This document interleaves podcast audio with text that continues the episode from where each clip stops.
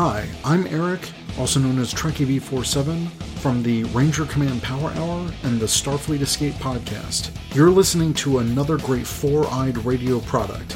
For more shows, check out foureyedradio.com. It's morphin' time!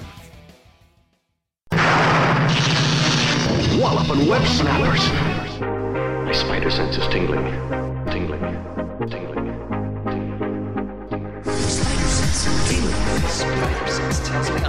Some trouble.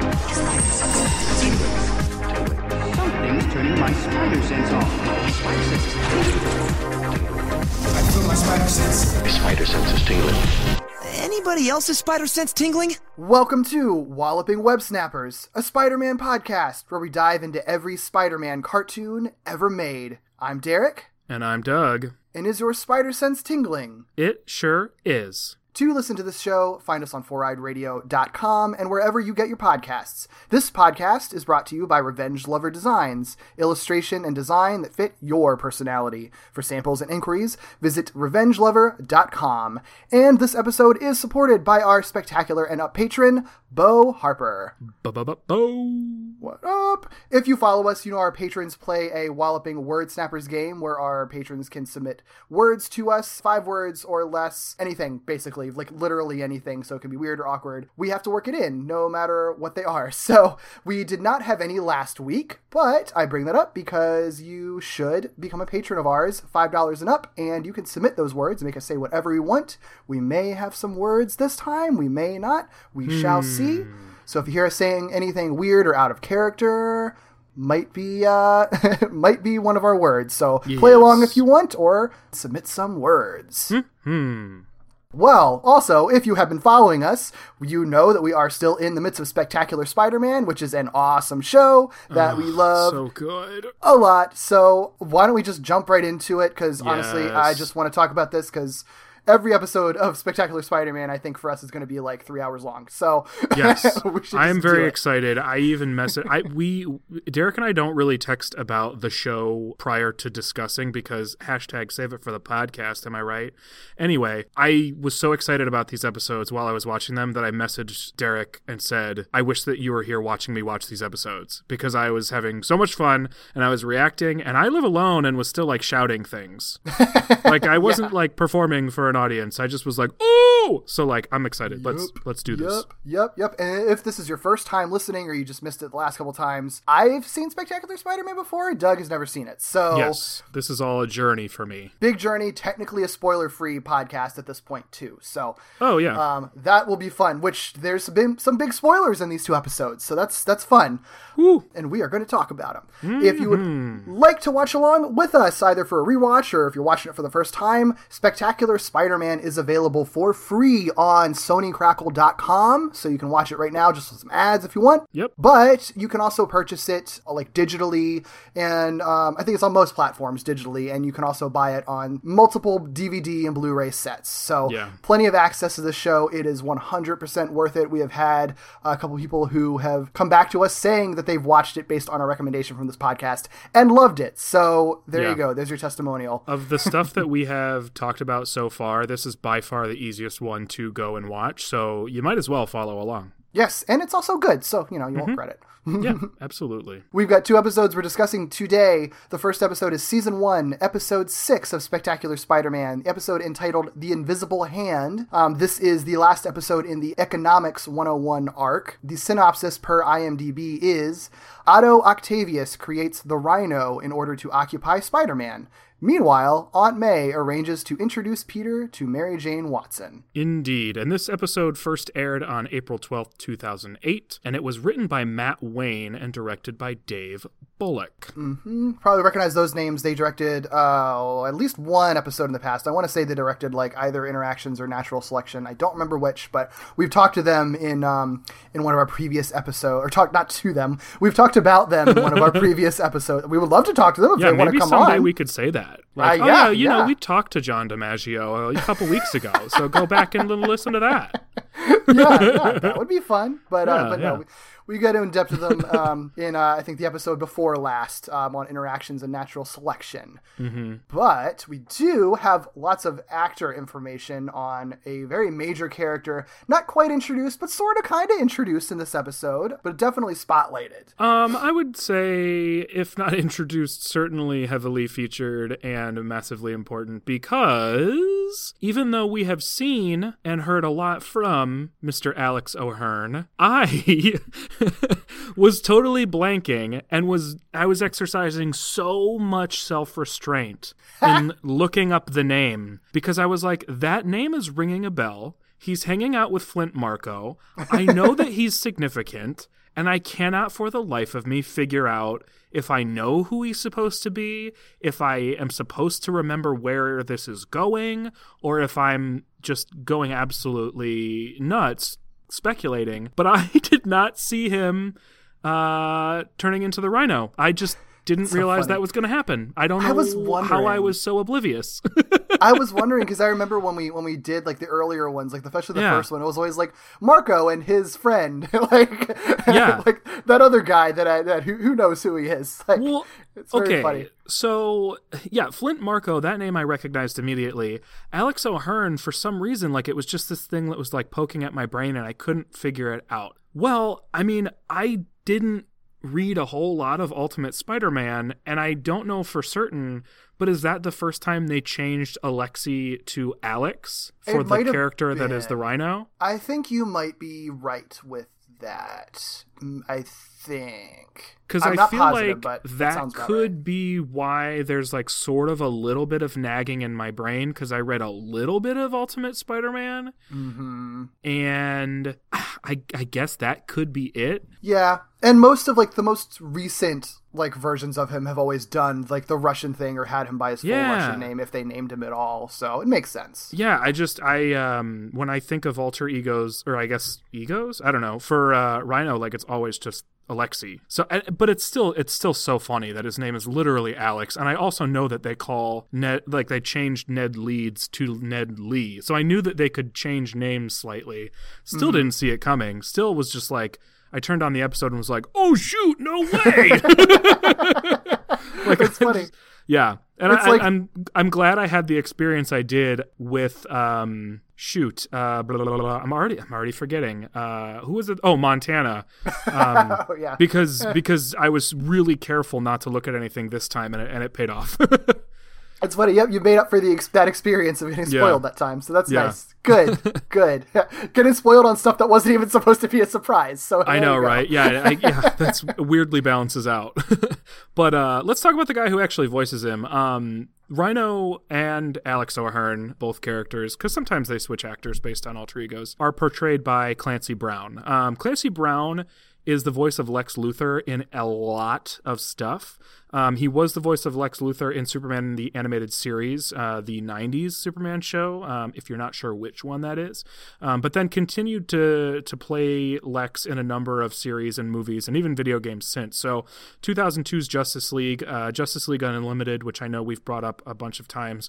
2004's The Batman, um, which will be significant given some other actors we'll talk about, and the Lego Batman video game and film franchise. So sort of um, one of those one of those guys who's been able to take a character and continue playing that character, which I always find really cool. He's not the only Lex Luthor, but he is definitely um, consistently a Lex Luthor. Yeah, he's done a ton of other stuff too. Uh, with his, he's got, a, he's one of those guys with like just a beautiful voice that I would love to just read me stories. Two spoilers. Every single actor we're going to talk about today has a massive resume, and uh, if you're if you are anything like me, many voice crushes along the way. oh boy, oh boy, oh boy. this show Danger. must have a casting director that uh, lives inside of our brains. Yeah, I could see that. um, other roles that, uh, that that Mr. Brown has played is uh, Mr. Krabs in SpongeBob SquarePants, Neo Cortex in Crash Bandicoot, Rahzar in 2012's Teenage Mutant Ninja Turtles, Red Hulk and Hulk in the Agents of Smash, Savage Opress in Star Wars The Clone Wars, Smokestack on Stretch Armstrong and the Flex Fighters, which we know Victor Cook works on now, and just, you know, like every other, pretty much every other actor in the series, just like a billion other voice credits. Like, no, no surprise there. He's, and you know what? Use that voice, man. It's great. Yeah. Put it in everything. That's, I'm fine with Me- that. yes, yes. Yep, yep, yep. Strong Um, agree.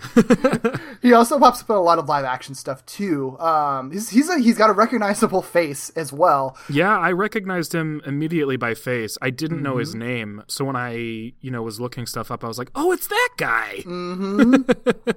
Um, he's been in live action in roles such as Kurgan from Highlander, Captain Hadley in The Shawshank Redemption, Sergeant Zim in Starship Troopers, and Brother Justin Crowe in HBO's Carnivàle, um, which is a very good, weird, great show. I've Um, always meant to watch that, and I've had it recommended worth so many times, and I just have never gone and done it. It is it's weird as hell, but it it is totally worth it. It's a great description.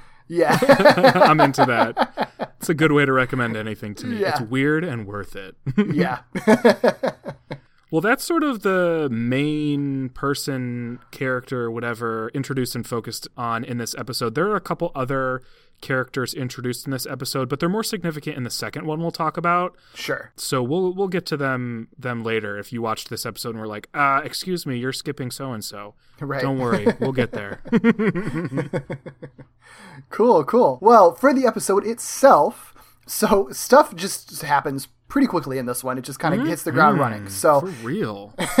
yeah, it opens right underneath the LTL body shop, which we had some questions about before um, that are answered here. So Yes. it's made very clear that this this is the main big man's lair, or at least like where the big man's experiments happen, where Otto and uh, Norman Osborn are having their experiments. So uh, Dr. Otto Octavius is prepping Alex O'Hirn for the results of this procedure that he's readying. That it's it's it's not that kind of suit when Alex is um, is asking about it, and that he won't be able to remove whatever this not that kind of suit is. But instead, it's going to serve as an impenetrable titanium resin armor.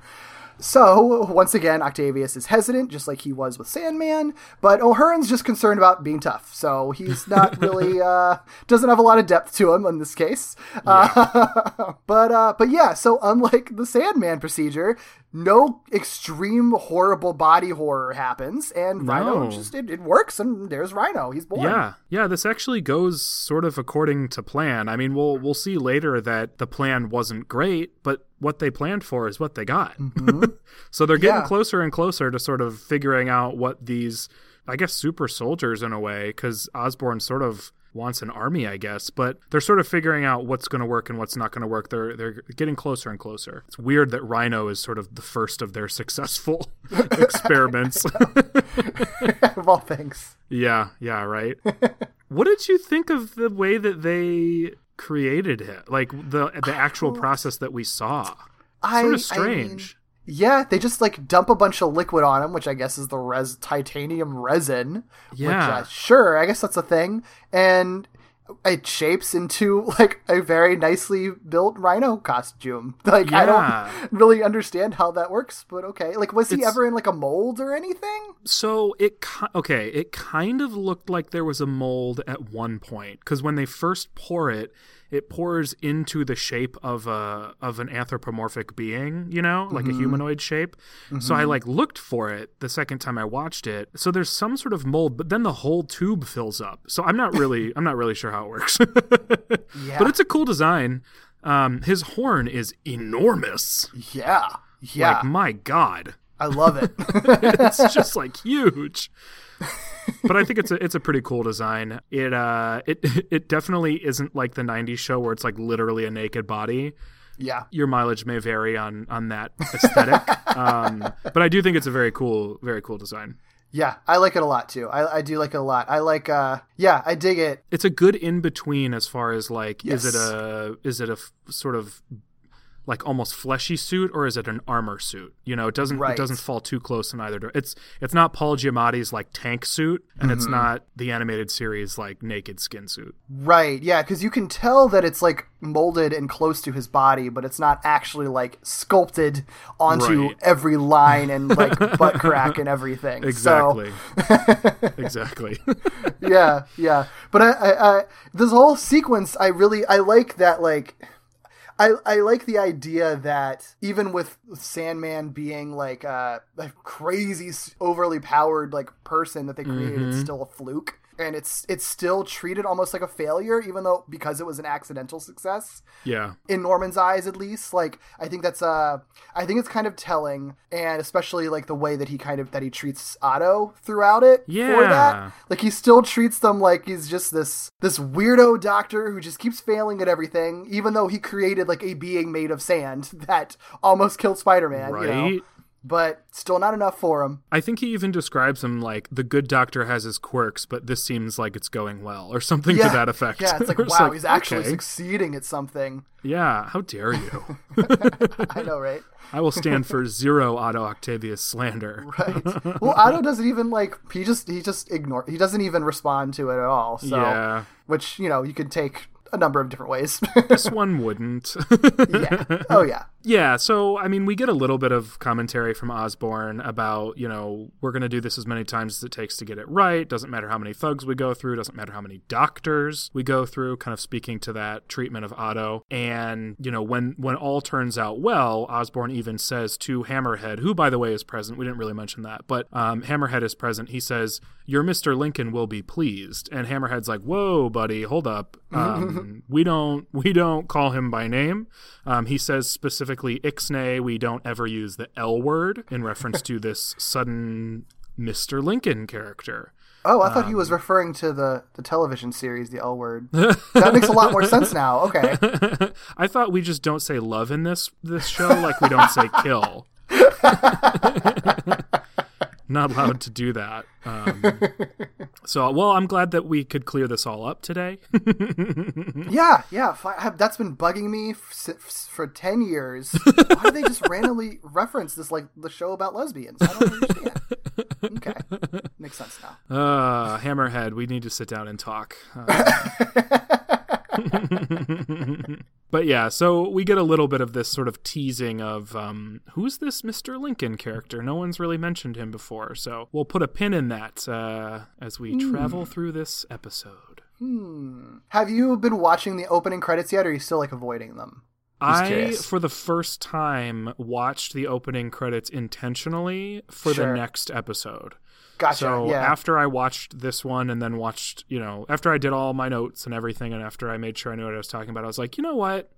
I've seen enough villains at this point that Yeah. I think I probably could watch the opening. Um, and it was a it was a good move. I, uh, Yeah. I there's only one thing left in the opening that uh, I haven't seen, but it's the type of thing like you said you knew it was early on, point. like it was going to happen. So Yeah. I, I still don't know how it's going to happen. And actually, these two episodes confuse it even further. So yeah. um, that's that's nice. cool, cool. Yeah. I like it because these are good opening credits. I dig them. Mm-hmm. Yeah, the song gets stuck in my head. It's so funny. The first time I heard it, I was like, "Okay, it's fine. It's like a it's like a mid 2000s sort of like alternative rock Sure. opening. Who cares?" But now it definitely gets stuck in my head. Sure, it happens every time. Every time I watch a new show, I'm like, "This is fine," and then a week later, it's like I'm humming it at work. yeah, it grows on you. It definitely grows on you. Well, after those beautiful opening credits, Mm-hmm. we see Spider Man stopping a trio of punks who are driving recklessly through downtown. He tears off the hood of their car and, you know, webs up their engine. So he uh, webs up their car in an alley and then he swings off to the Daily Bugle. Yes, yes, it's a very quick sequence, and um, you might think, why, why in the world would we even see this? Well, it will matter later. So just keep in mind that he stopped these three punks.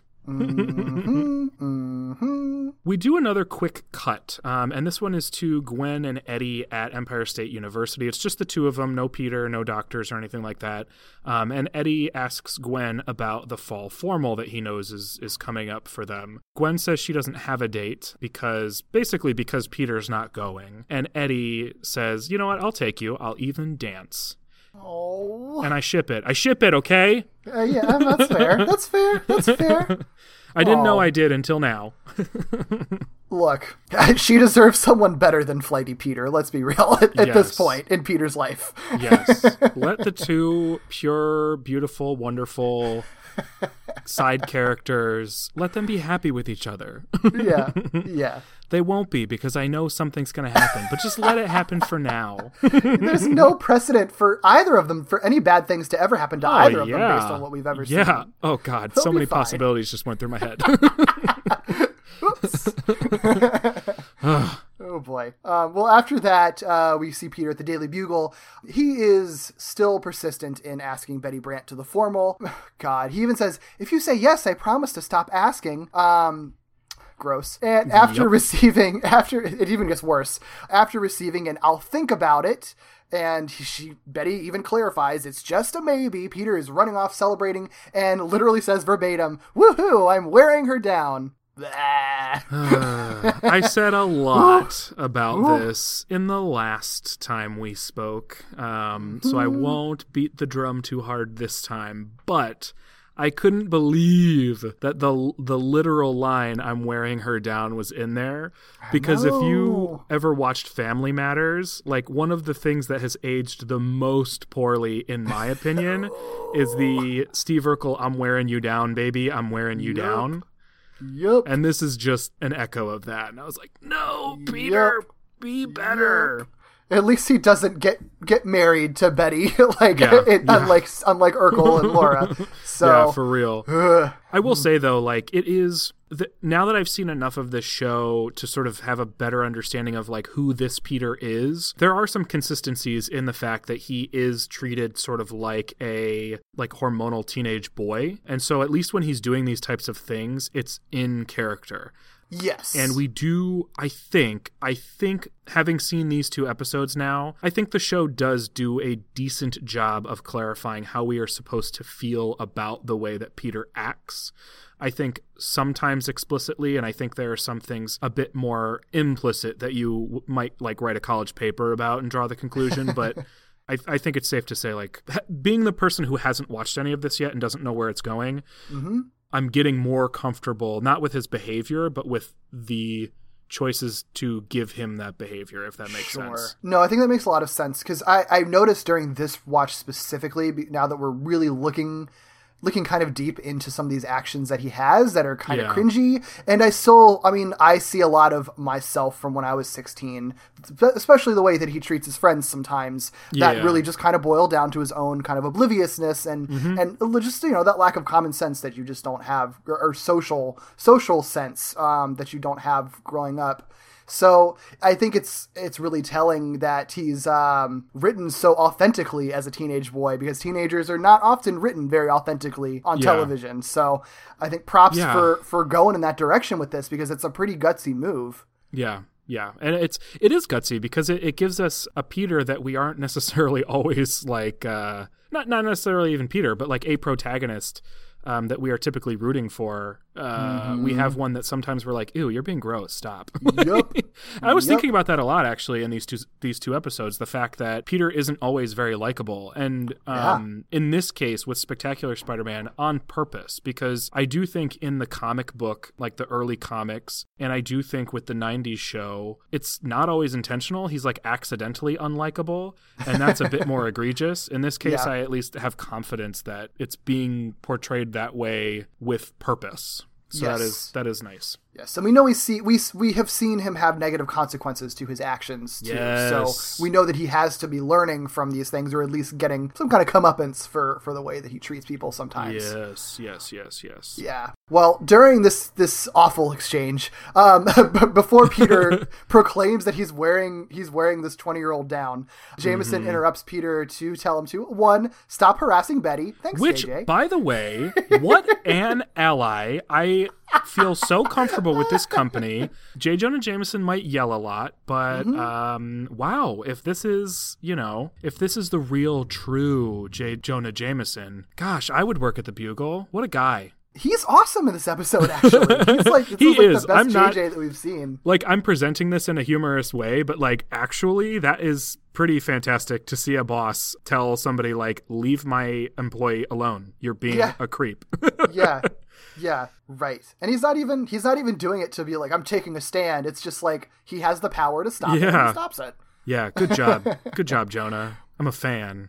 yeah in addition to that he also has a little bit of an ulterior motive for for interrupting this um this uh this this situation um because he does want peter to get photos worthy of the front page mm-hmm. I think this is the point where he showed him the ones of the uh the guys that he webbed up and and says that they're crap basically, but he's still gonna sell them. You know, he's Well, still gonna take them and print them, but he wants better Of ones. course.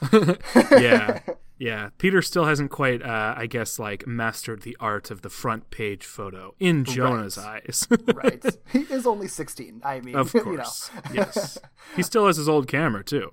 Yeah. Oh, that's a good point. Yeah. Mm-hmm. Yeah. Continuity. So he wouldn't be getting, really getting great photos yet. Gosh, this show is actually stupid good at continuity. Yeah. Like, it's yeah.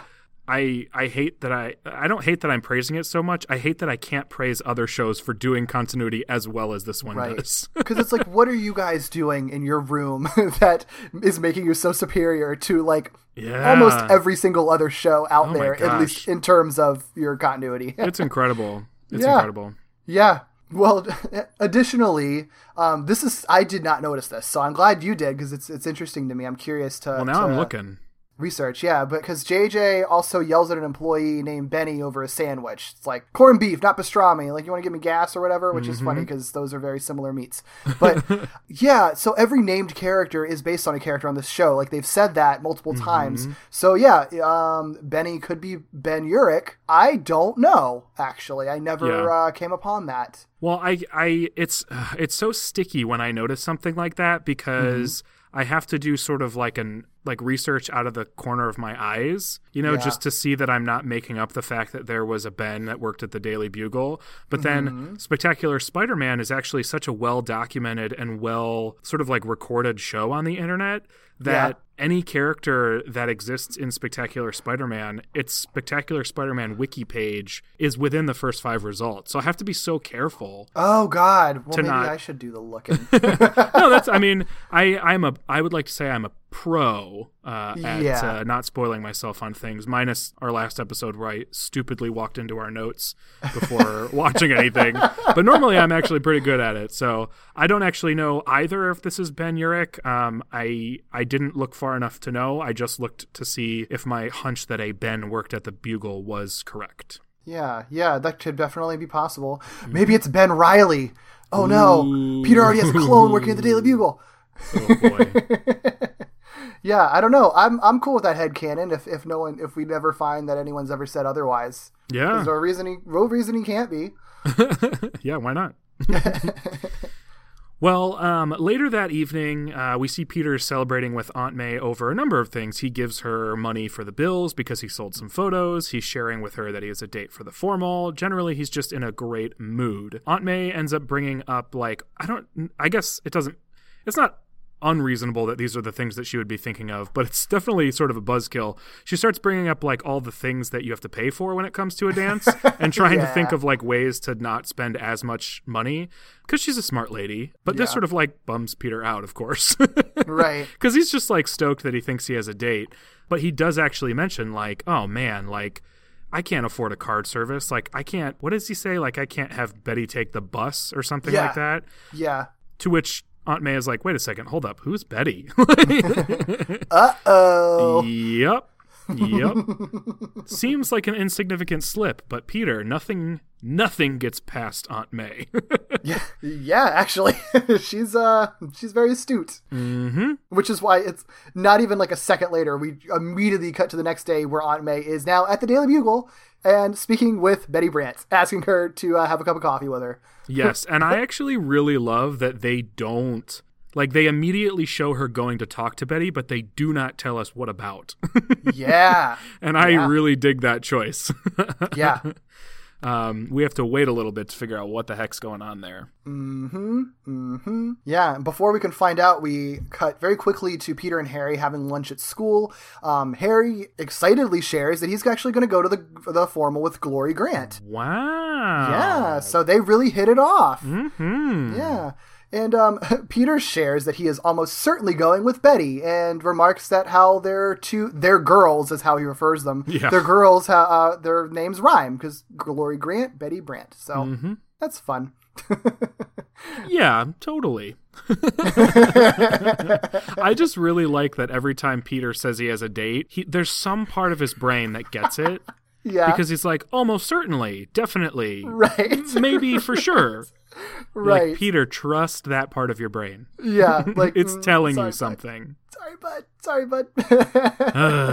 Well, in any case, Flash does overhear this. Flash, by the way, supersonic hearing, overhearing Again. everything all the time. Yeah, Um, so Flash overhears this and actually questions that Peter could possibly have a date. There's no way Puny Parker found a date. Um, and so Peter naturally gets defensive about this and is like, well, actually, uh, my date's 20 years old and she's hot. So, you know, you wouldn't know her, Flash. Like, I don't she know lives where in Canada. Yeah, and goes know, to another right? school, and she's like, and her dad's like the president of Nintendo. like, exactly how it came across. I know, right?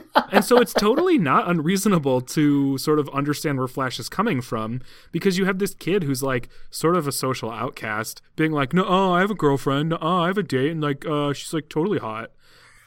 So Flash, even though he's a jerk, is definitely where I would be, where I'm like, yeah, okay, Peter, sure, whatever. right. Like you're just you're not even the fact that you say you have a date, but just the way you're talking about your date. right. So Flash says like there's no way, absolutely not, and I'll actually bet that you show up with nobody. And so naturally Peter believing that he has a date is like, uh, pff, I'll totally take that bet, whatever. Like no big deal, Flash. Mm-hmm. And I don't know who actually prompts them to bet on something. It might have just been one of the two of them. But Yeah. the loser of the bet has to dress as a cheerleader for Halloween. I just want to point out they never specifically say female cheerleader. So they're Yeah. every joke that they that they make is like, oh, you're gonna have to wear a skirt, blah blah. Oh, it's gonna be so embarrassing. You can just get a male cheerleader outfit and not like, be a big deal. So yeah, that's actually true. Flash, you've you've got the bod for it. You'd be a, a killer cheerleader. yeah, actually, problem is you're on the football team, so I guess that wouldn't work. but yeah, I guess that's that's very very true. Hmm. Interesting. Yeah. Didn't even think of that. yeah, that that kind of bothered me. like, just specify. You should specify. But Yeah. okay. well, how humiliating that will be for one of the two of them, surely. sure. Uh, well, during this uh, little altercation, Peter receives a text message from Betty. Of course, he's like, "Oh yeah, this is this is my proof. My my twenty year old hot girlfriend just texted me, and I can show it to everyone." yeah. But but Flash overreads the message, um, which apparently just just says having coffee with Aunt May. So, Which, by the way, is like not a ridiculous text message to get from No. someone that you are calling your girlfriend. right, right. I don't know why that's so weird. Yeah, yeah. Peter's like freaking out. Flash is like, "Oh, that must mean that your 20 year old girlfriend is actually a 60 year old girlfriend." Like, I don't know. I mean, you know, they're just making fun of him, finding every reason to make fun yeah, of yeah, him. yeah, yeah. I definitely get what they were saying, but like, I just want to be like, all right, teenage boys, let's sit down for just a moment and realize that this isn't that big a deal. Yeah, yeah. Peter is literally so concerned that he like ditches school. Yeah, to he like, over. literally runs away from school. Like, what would? I mean, if if what happens later in the episode didn't happen, wouldn't Aunt May be concerned that Peter just is at the Daily Bugle in the middle of a school day right now? Like, and how did he get over there so fast? Like, I mean, be a lot she's of sharp. I'm surprised she doesn't mention it anyway. That's true. That's true. Yeah. If this were a 90s Aunt May, who maybe not as sharp, but far more concerned uh, all the time, she definitely would have been like, Why aren't you in school? This wouldn't have happened if you were in school. Also, why are aren't you you not wear- wearing a sweater? It's so cold outside, Peter. You're going to catch the flu. Oh, you're so dirty. Take a bath. Oh, this Aunt May is so much better than that Aunt May. Sorry, everybody Yeah. who loves that Aunt May and that Aunt May. I feel like I'm disrespecting like the spirit of Aunt May by comparing them, but it's No. true and everybody knows it. Yep. Yep. There's no contest here. Yeah. Hmm. well, before Peter can make it over there, Rhino arrives at the Bugle first. There's a very, very, very adorable scene where he is in the elevator um, with who we later, who was later identified as Frederick Foswell, one of the reporters of the Bugle, and he, he's, he asks um, he asks Foswell to push the buttons for the elevator because he says. These pointing like referring to his fingers, he's like, these don't work so good on the little buttons, which is the cutest thing I have ever seen in my life. It's even better though when Foswell's like, uh, 22's already pushed.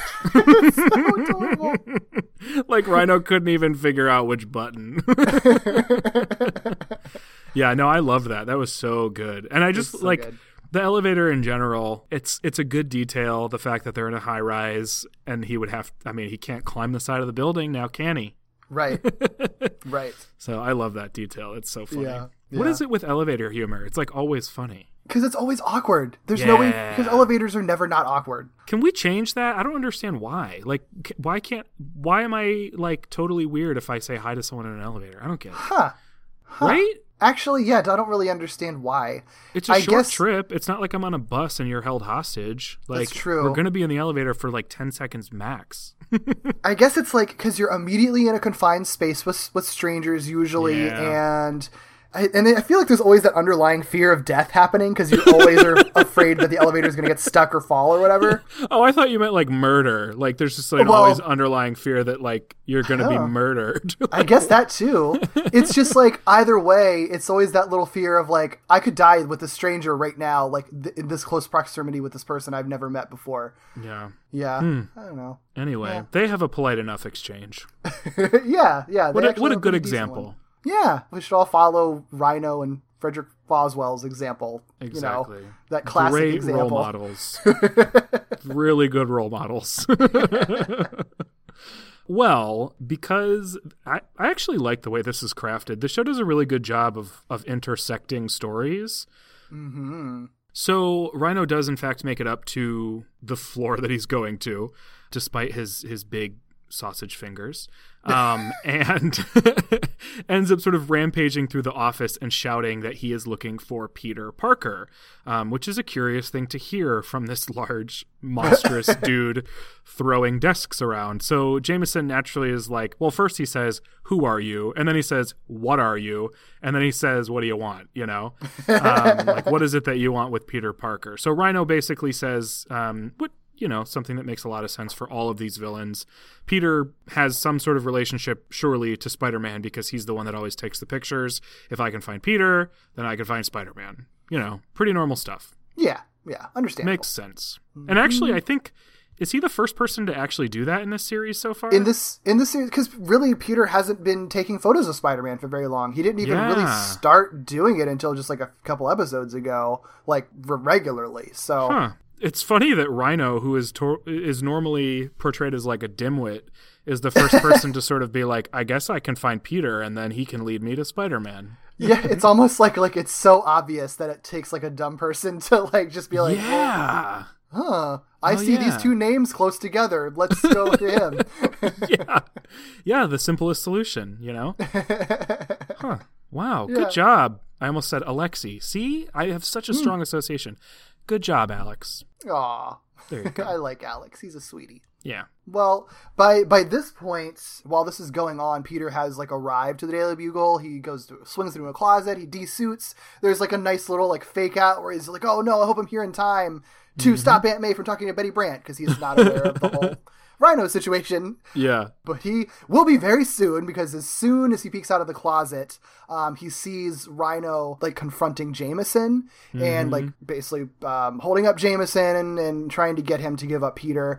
Jameson like notices Peter in the closet, Yeah. Signals for him to leave like very covertly while also just straight up lying, saying that um, actually it's really similar to the first Spider-Man movie with uh, Green Goblin and Jameson, where he basically is just like I've never seen the guy. He just like emails all of them, and I send him the check. I've never, I have no idea who he actually is or where he is. Again, Jameson's really awesome in this episode. Yes. stand up dude. Yes. Yeah. We, you know, our our stance here at Walloping Web Snappers is that the best Jonah is the one that might be sort of a, a dick to Peter, but is very protective of Peter. Like we like that. Mm-hmm. And I now see that this could be one of those Jonahs. And I'm very Yeah. excited about that. Yeah, it's great. It's a great moment for him. Mm-hmm. Aunt May notices it. I think Yes, she a, does. I think she's a little turt about it. she's into it. She's into it. yeah. But I, I love she she's like she's th- this May is so interesting because she is not oblivious. Like No. she's very astute, but still, despite that, she I think it's just maybe because she's very determined Mm-hmm. and maybe even a little bit stubborn. So despite all this going on around her, like as she's hiding like under a desk beneath rubble with Betty from like this monster that's threatening to murder everyone and and Yep. including her nephew, she's just like. Hey Betty, I think you're too old to go to the dance with Peter. yeah. Yeah no i think i think you i think you nailed it. Like the amazing friends may is just oblivious. Like she does ridiculous things because she's oblivious. This one she does ridiculous things because she's stubborn and determined and very direct and really not afraid. Like she's only under that desk because betty pulled her under that desk. When rhino came in shouting for peter she's like well what does he want with peter? I'm gonna go find out you know? Yeah. Yeah. uh, so I think I it's it's kind of a funny combination of things Mm-hmm. where she still has that sort of Aunt May. She has the potential to do some of the ridiculous things we might associate with an Aunt May, but it's not out of carelessness or or or silliness. Or like dementia. Yeah, yeah, exactly, exactly. They don't. It's it's funny. They give her absurd choices agency. Like she has agency over the ridiculous things she does instead of just making her a total wackadoo. Yeah, that's so true. That's so true. I dig it. And and I love like all of her motivations. And, You know, it makes sense actually because she's not like a strong, independent woman kind of character, but she is still a very she's still a strong character Yeah. in a way that makes sense if you know she lost her husband and is sort of like raising her nephew that she like you know not her not her birth son, someone that she had to adopt Right. On her own on a very tight budget, you know, like it makes sense that she's going to kind of have some of these qualities and not just be like a flighty old lady, you know? Yeah, for real. Like, if I don't like the way this is going, I'm going to be the one who has to do something about it. If I want Right. answers, I'm going to have to go find them. You know what I mean? Right. Like, that's sort of how I'm seeing her thus far, right? Like, Yeah. she has a particular, she has particular goals for Peter, and she's the one who needs to assert them. She has specific things she wants to get done. She has to do them herself. Um, and I, I like that. You're right. It's not sort of this stereotypical strong, independent woman thing, even though she is that. She's Yeah. more nuanced and she's more multidimensional than I think sometimes people will give sort of stronger willed women characters. Yeah, and I think she kind of complements the Uncle Ben like general on a pedestal like responsibility, like you have responsibility, be a good person. Where I feel like she's that same message, but like distilled and more practical. Yeah. Like th- what responsibility means is you have to do this and this and this. You have to you have to like make sure that this happens, and I'm going to make damn well sure that it happens. Yeah, because I I can rely on me, you know, like yeah, no, Mm-hmm. Yeah, I I, I like her. I. I'm glad that we're getting to see more of her through these these few episodes. It's funny that we're getting it through the arc of Peter needs a date. Because if you had told me that, like, oh yeah, we're gonna see a lot more May because she's trying to get Peter a date, I'd be like, oh god. But it's actually working out really well. I'm really enjoying it. Yes, yes, because she's intervening when it when she needs to, because Mm-hmm. she needed to intervene in this situation because Peter was maybe getting involved in a sticky situation potentially. So Yep. yeah, yeah, and also just minor note, I like that she even like the her tangent that she goes on, like the way that she or the way that she segues into talking to Betty is like by noticing like, oh, Peter's surrounded by such protective and supportive coworkers. I love it. Like. I just love Mm-hmm. like just throwing that out there. Her mind is always centered on Peter's well-being, essentially. But Yeah. again, not in an annoying, doting way, in like a practical way. Right, right. In a way that you you can tell she doesn't solely think about Peter. Like she's not at home torn up about, about it him. yeah, because he happens to be at school or whatever. right.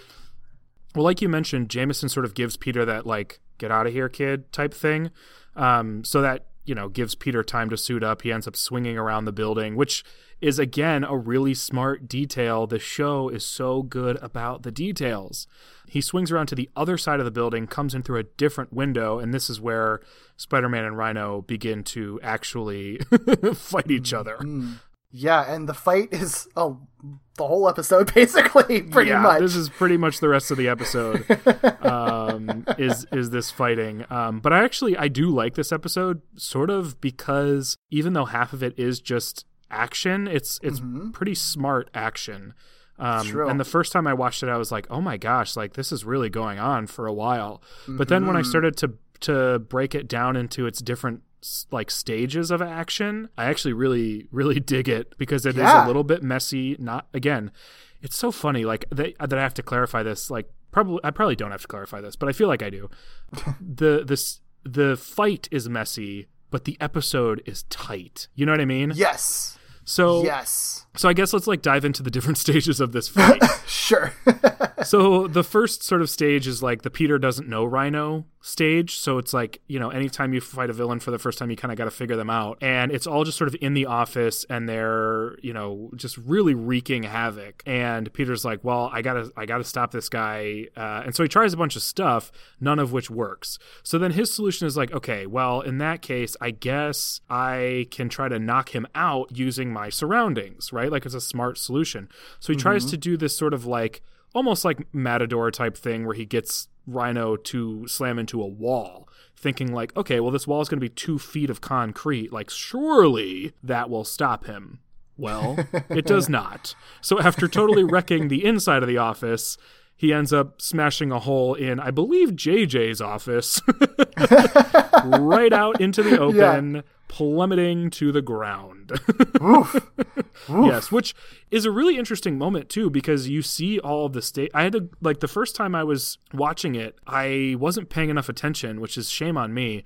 Because when I heard Peter go, "Oh no," I was like, "Wait a second, what what went wrong?" So I went back and caught the two feet of concrete comment, Right. and was like, "That's really clever to have him sort of." Say what his plan is, have it go wrong, and then also have him be like, oh, like this realization of like, oh God, I just like I threw a guy 22 stories, yeah. like I I just threw a guy out a window essentially. Right. like I cannot let this happen. Which is funny because that's what I that's the kind of thing that I wanted in both the Shocker and Sandman episode where he just like takes such extreme measures where it's like here it's like yeah any normal person it let you lucked out by not having killed a guy Oh, just now. Yeah, yeah you're right. Like I um they they it's so much better, so much better consideration, and uh, it's I'm I'm certain it's not because he did in fact kill those other two guys. Just happens to be more considerate this time, I guess. I would also like to point out because I won't point out every single instance of it, but over the course of these two episodes, Spider-Man slingshot many instances. Many, many, many instances. this is a thing that he does, and he did not do it to true. Shocker, and I don't That understand. All right, I'm going to let it go. but uh, in this circumstance, yeah. So so Rhino is like plummeting to what you know Spider-Man thinks is his death, 22 stories down, and so he Mm-hmm. tries to catch him before he can hit the ground, and actually fails in catching him. He like shoots his webs, and the web tears, and uh, he's just like, oh shoot, like I just I just killed that guy. uh, but Rhino's like. Yeah, Rhino's like a meteor. He actually does more damage to the ground than the ground does to him. So it's all Right. good. You're off the hook this time, Peter. Yes, yes. So this is so the the cops also show up. Um, we should say after he uh, after um after he like lands and is just in this giant crater. And I think it's funny because the the lead detective guy that starts like that talks to him over the um loudspeaker. Is that I don't know somebody? Y- yeah, but I don't want to spoil it if you didn't Okay. catch who he was like in the credits or anything. I didn't. Yeah, I didn't look at the credits, and I didn't specifically look it up. I mean, I have I have suspicions, of course. Sure. Either way, the reason that I'm pointing it out, um, other than that being the introduction of a character, but Yeah. he is voiced by Clancy Brown as well. So it's Oh. funny that he's literally just talking to himself.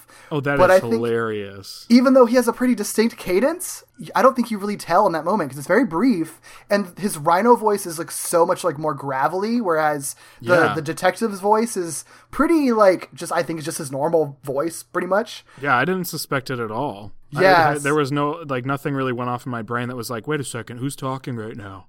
yeah. So I thought that was I thought those were pretty funny, especially considering that was the first appearance of that character. So oh, that's so funny. yeah, You know, okay, so I was thinking about this. I don't think there's any reason I can't sort of like share my theories along the way. Yeah, please yeah, like do. I'm fine being wrong. I don't care. Mm-hmm. Um, so I'm I'm assuming that that that character because they were sort of featured. Like I don't think we have met Gwen's dad yet. So I'm Mm-hmm. I'm sort of assuming that if that's an important character, that's probably Gwen's dad. I think she I think she's mentioned that he's a cop. Sure. So that's I don't remember if she that's kind of not. where I'm at. I you know like I wasn't sure that he was important at all. The only reason I suspected was because he kind of had a featured line that was funny. Um, yeah. Like they didn't just give it to like any old general sort of like beat cop.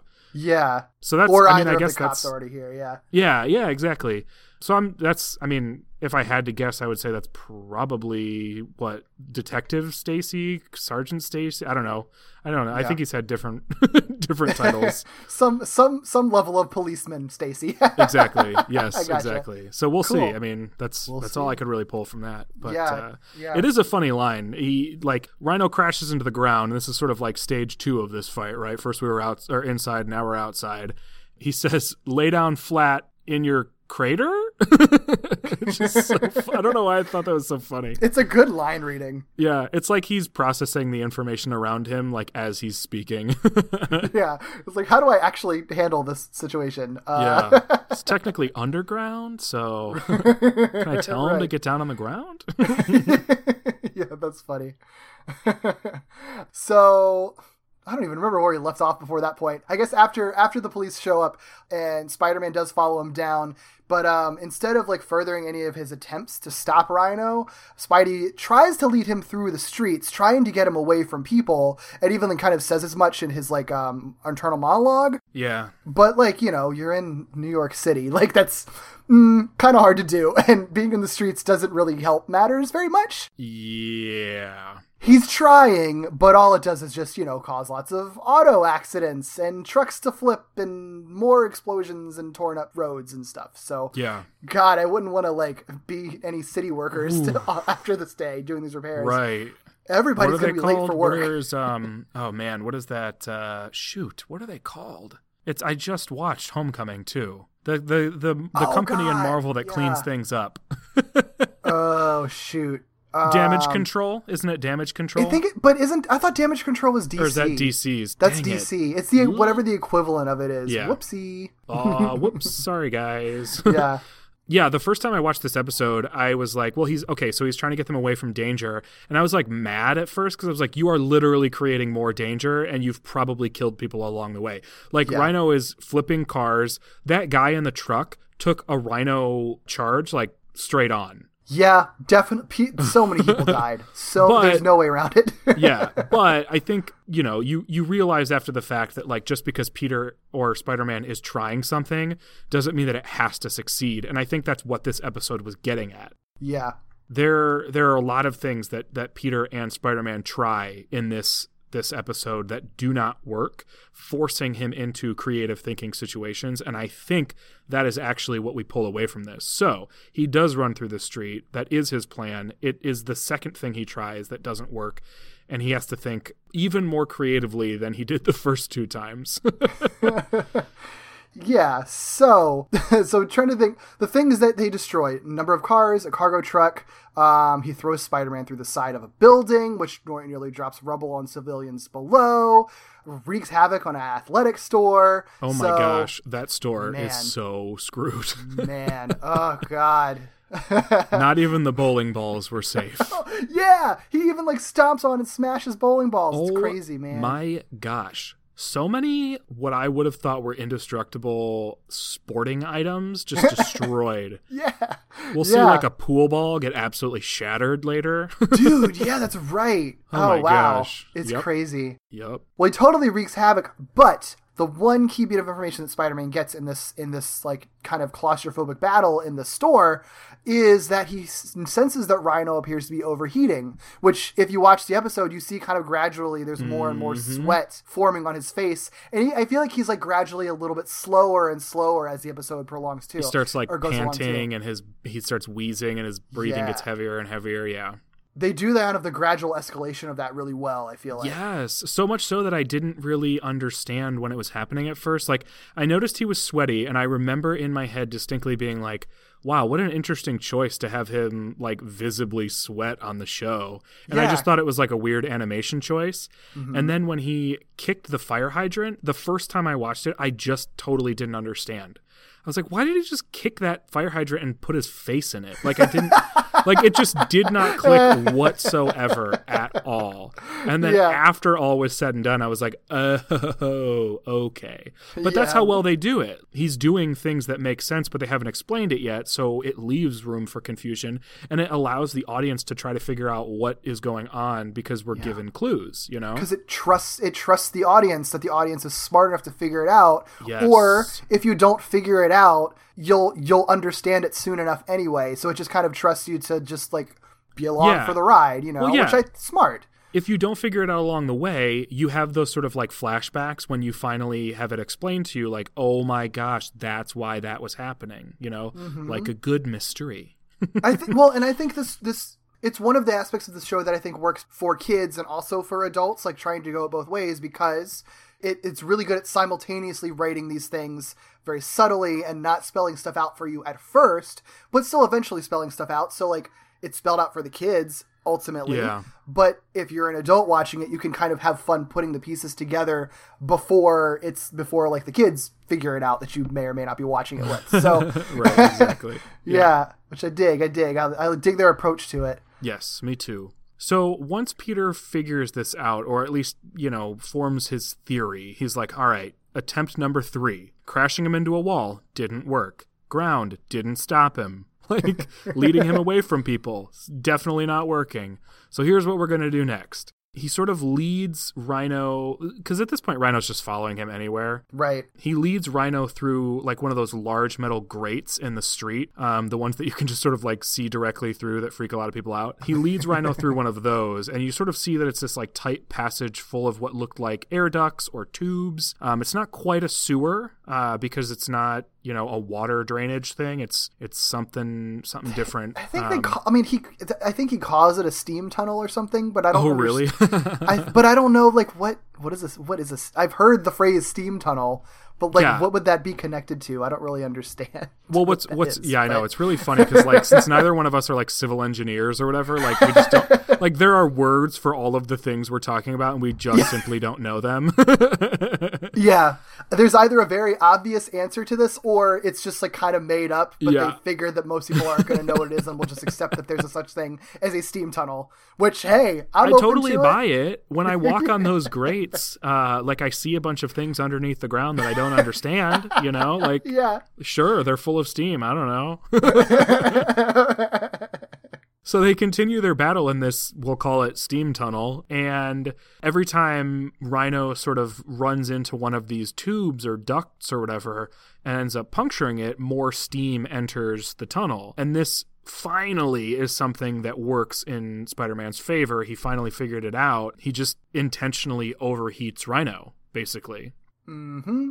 Mm-hmm. So much so that he's like, okay, like Rhino's doing a good job of this himself, but how about we like speed up the process? And he he does this cool thing where he grabs four different ducks and just pulls them off the wall and like pulls them in the direction of Rhino. I don't know why I like that so much. It was just like a, a sort of cool, I don't know, visual for some reason. Yeah. Maybe because it's reminiscent of of, of Doctor Octopus. Oh god. oh man. I just thought love- of that now. It's like I I, guess it is kind goes. of like it is kind of like the forearms, isn't it?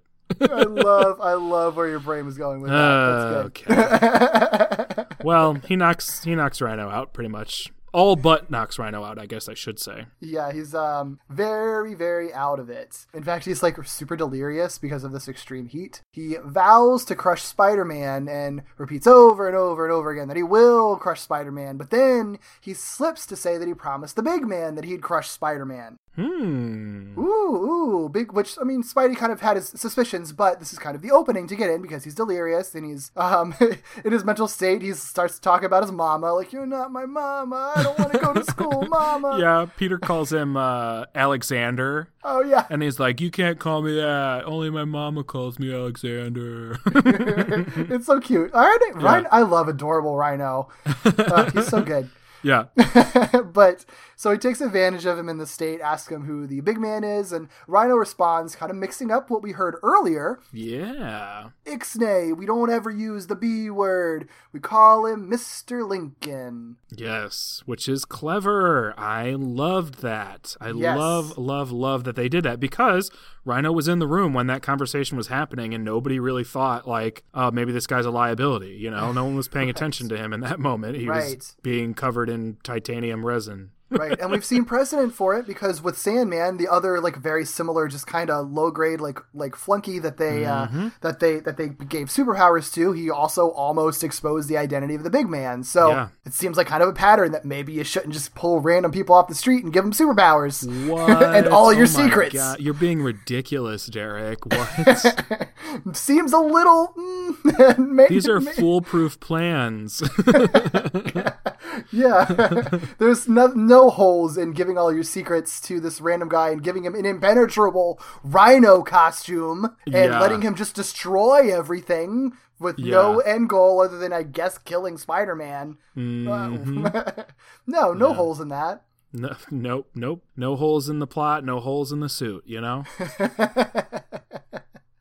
far as we know. fine. Yeah, as far as we know. As far as we know. Yeah. How does he pee? Who knows? Whatever. I don't know. we we had to ask the question. He is wearing okay, so I will point this out. Okay. He he unlike Flint Marko was wearing something when he was covered in the armor, like the titanium resin. So Flint Marko, who was supposed to get a subdermal armor, Mm-hmm. had no clothes on, which makes sense because that armor was supposed to be on every inch of his body. The resin armor, which is external, he's wearing this sort of like it's almost like an old it's shaped like, it doesn't look like, but it's shaped like almost like an old school men's bathing suit, like a more modest bathing suit, but it's some sort of tech or metal or something. So there is Mm-hmm. something underneath that armor in between his bikini bits and Right. the armor. So I mean, maybe maybe the armor does open at certain points for the that reason. I don't know. Yeah, or the there's like some robotics technology in there that specifically like processes all his uh Oh my gosh, what if he like hyper metabolizes? yeah. Like he yeah, just there's no waste. right.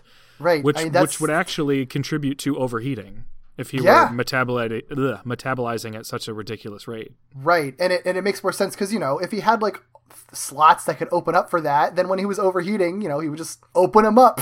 Yeah. so Oh, that would be so cool. I don't know like I'm going to assume that the villains that are made are just made and that's that's what happens, but that would be awesome if they like modified his armor and he ended up with these like ventilation things where when he overheated he did like uh I don't know how to describe it other than like, Like a the s- vents open and uh, the steam comes out and it's just like that would be so cool. that would be cool. but I guess then your armor wouldn't be impenetrable. So yeah. Hmm. Hmm. one thing I do want to mention, since we're already talking about the sort of impenetrable armor type thing, is Spider Man ends up saying to himself, but also to Rhino, because I guess he says it out loud. He says, See, my mistake was trying to crack open that hide of yours. And I think it's sort of a sort of bantery, sort of just we talk while we fight type of thing. But mm-hmm. also, since we've sort of gotten to a point in this show where they're not spoon feeding us the lessons anymore, I'm trying to pay really close attention to the types of things that Peter says, thinks, and does when he's hmm. fighting the villains because I think that they inform how Peter grows as a non superhero person. And I think that what we see in this episode is that he becomes increasingly aggressive towards, not aggressive in like a mean way, but in his approach to Betty. Mm-hmm. And that doesn't really work. And I think this reflects it, right? Like he ends up in a similar way to Sandman, he beats the Sandman by quote taking a dive and that informs his behavior later. In this case he realizes that he can't just become more aggressive or stronger or take the same approach over and over to quote crack the hide. Um i don't think it's as strong this time as it was with sandman but he was sort of forced he was forced out of his thought process and had to sort of roll with circumstances or he had to notice more details. He had to become more aware less oblivious less stubborn about the circumstance Yeah. and i guess that's sort of what we're pulling away from the rhino battle Yeah, well, I also it. I, I, I really like where you're going with that. I didn't think about that at all, but it makes a lot of sense. And I think it makes me feel like a teeny bit better about the I'm wearing her down line because Yes. this is exactly saying that you can't do that. That just that just continually trying to like pummel down which and just being persistent, which you know he was doing with her and he was also doing with the rhino technically in a more Yes. aggressive way, like that's not always going to work and in most cases it actually probably isn't going to work. You can't just wear somebody down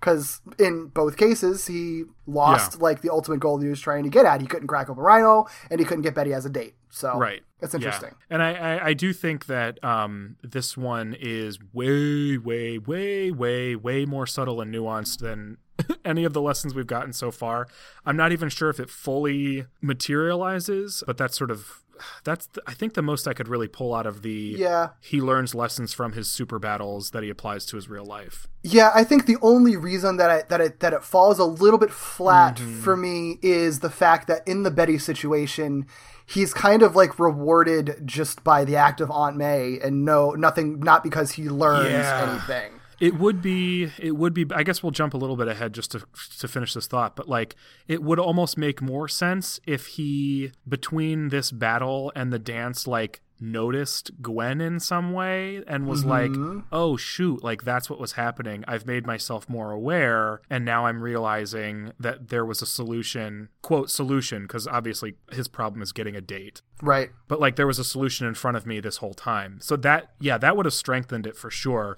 But obviously Yeah. they have something else in mind. yeah, well, but even even if they didn't go with the Glen, Gwen route, which we obviously they they couldn't based on what they have kind Oh, of been yeah. going on with, they could have easily just could have just went with like, oh, you know what? The obvious answer was was in front of me. It does it doesn't have to be a hot twenty year old. It can be this person, Mary Jane, that my aunt has been telling me about. And you know what? My aunt's a good Oh. person, so I should just trust her. And he should have went to Aunt May and just been like, you know what, Aunt May, why don't you tell Mary Jane to come over and we'll we'll go to the Oh. formal together.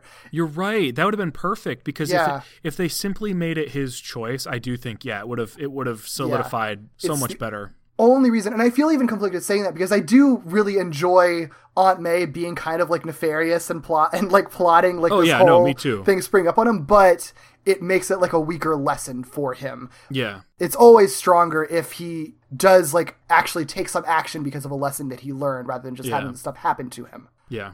I don't know. I thought it was an interesting line, and so I, I you know, took note of it because I was like, I bet that's in there for a reason. I, you know, Yeah. I don't.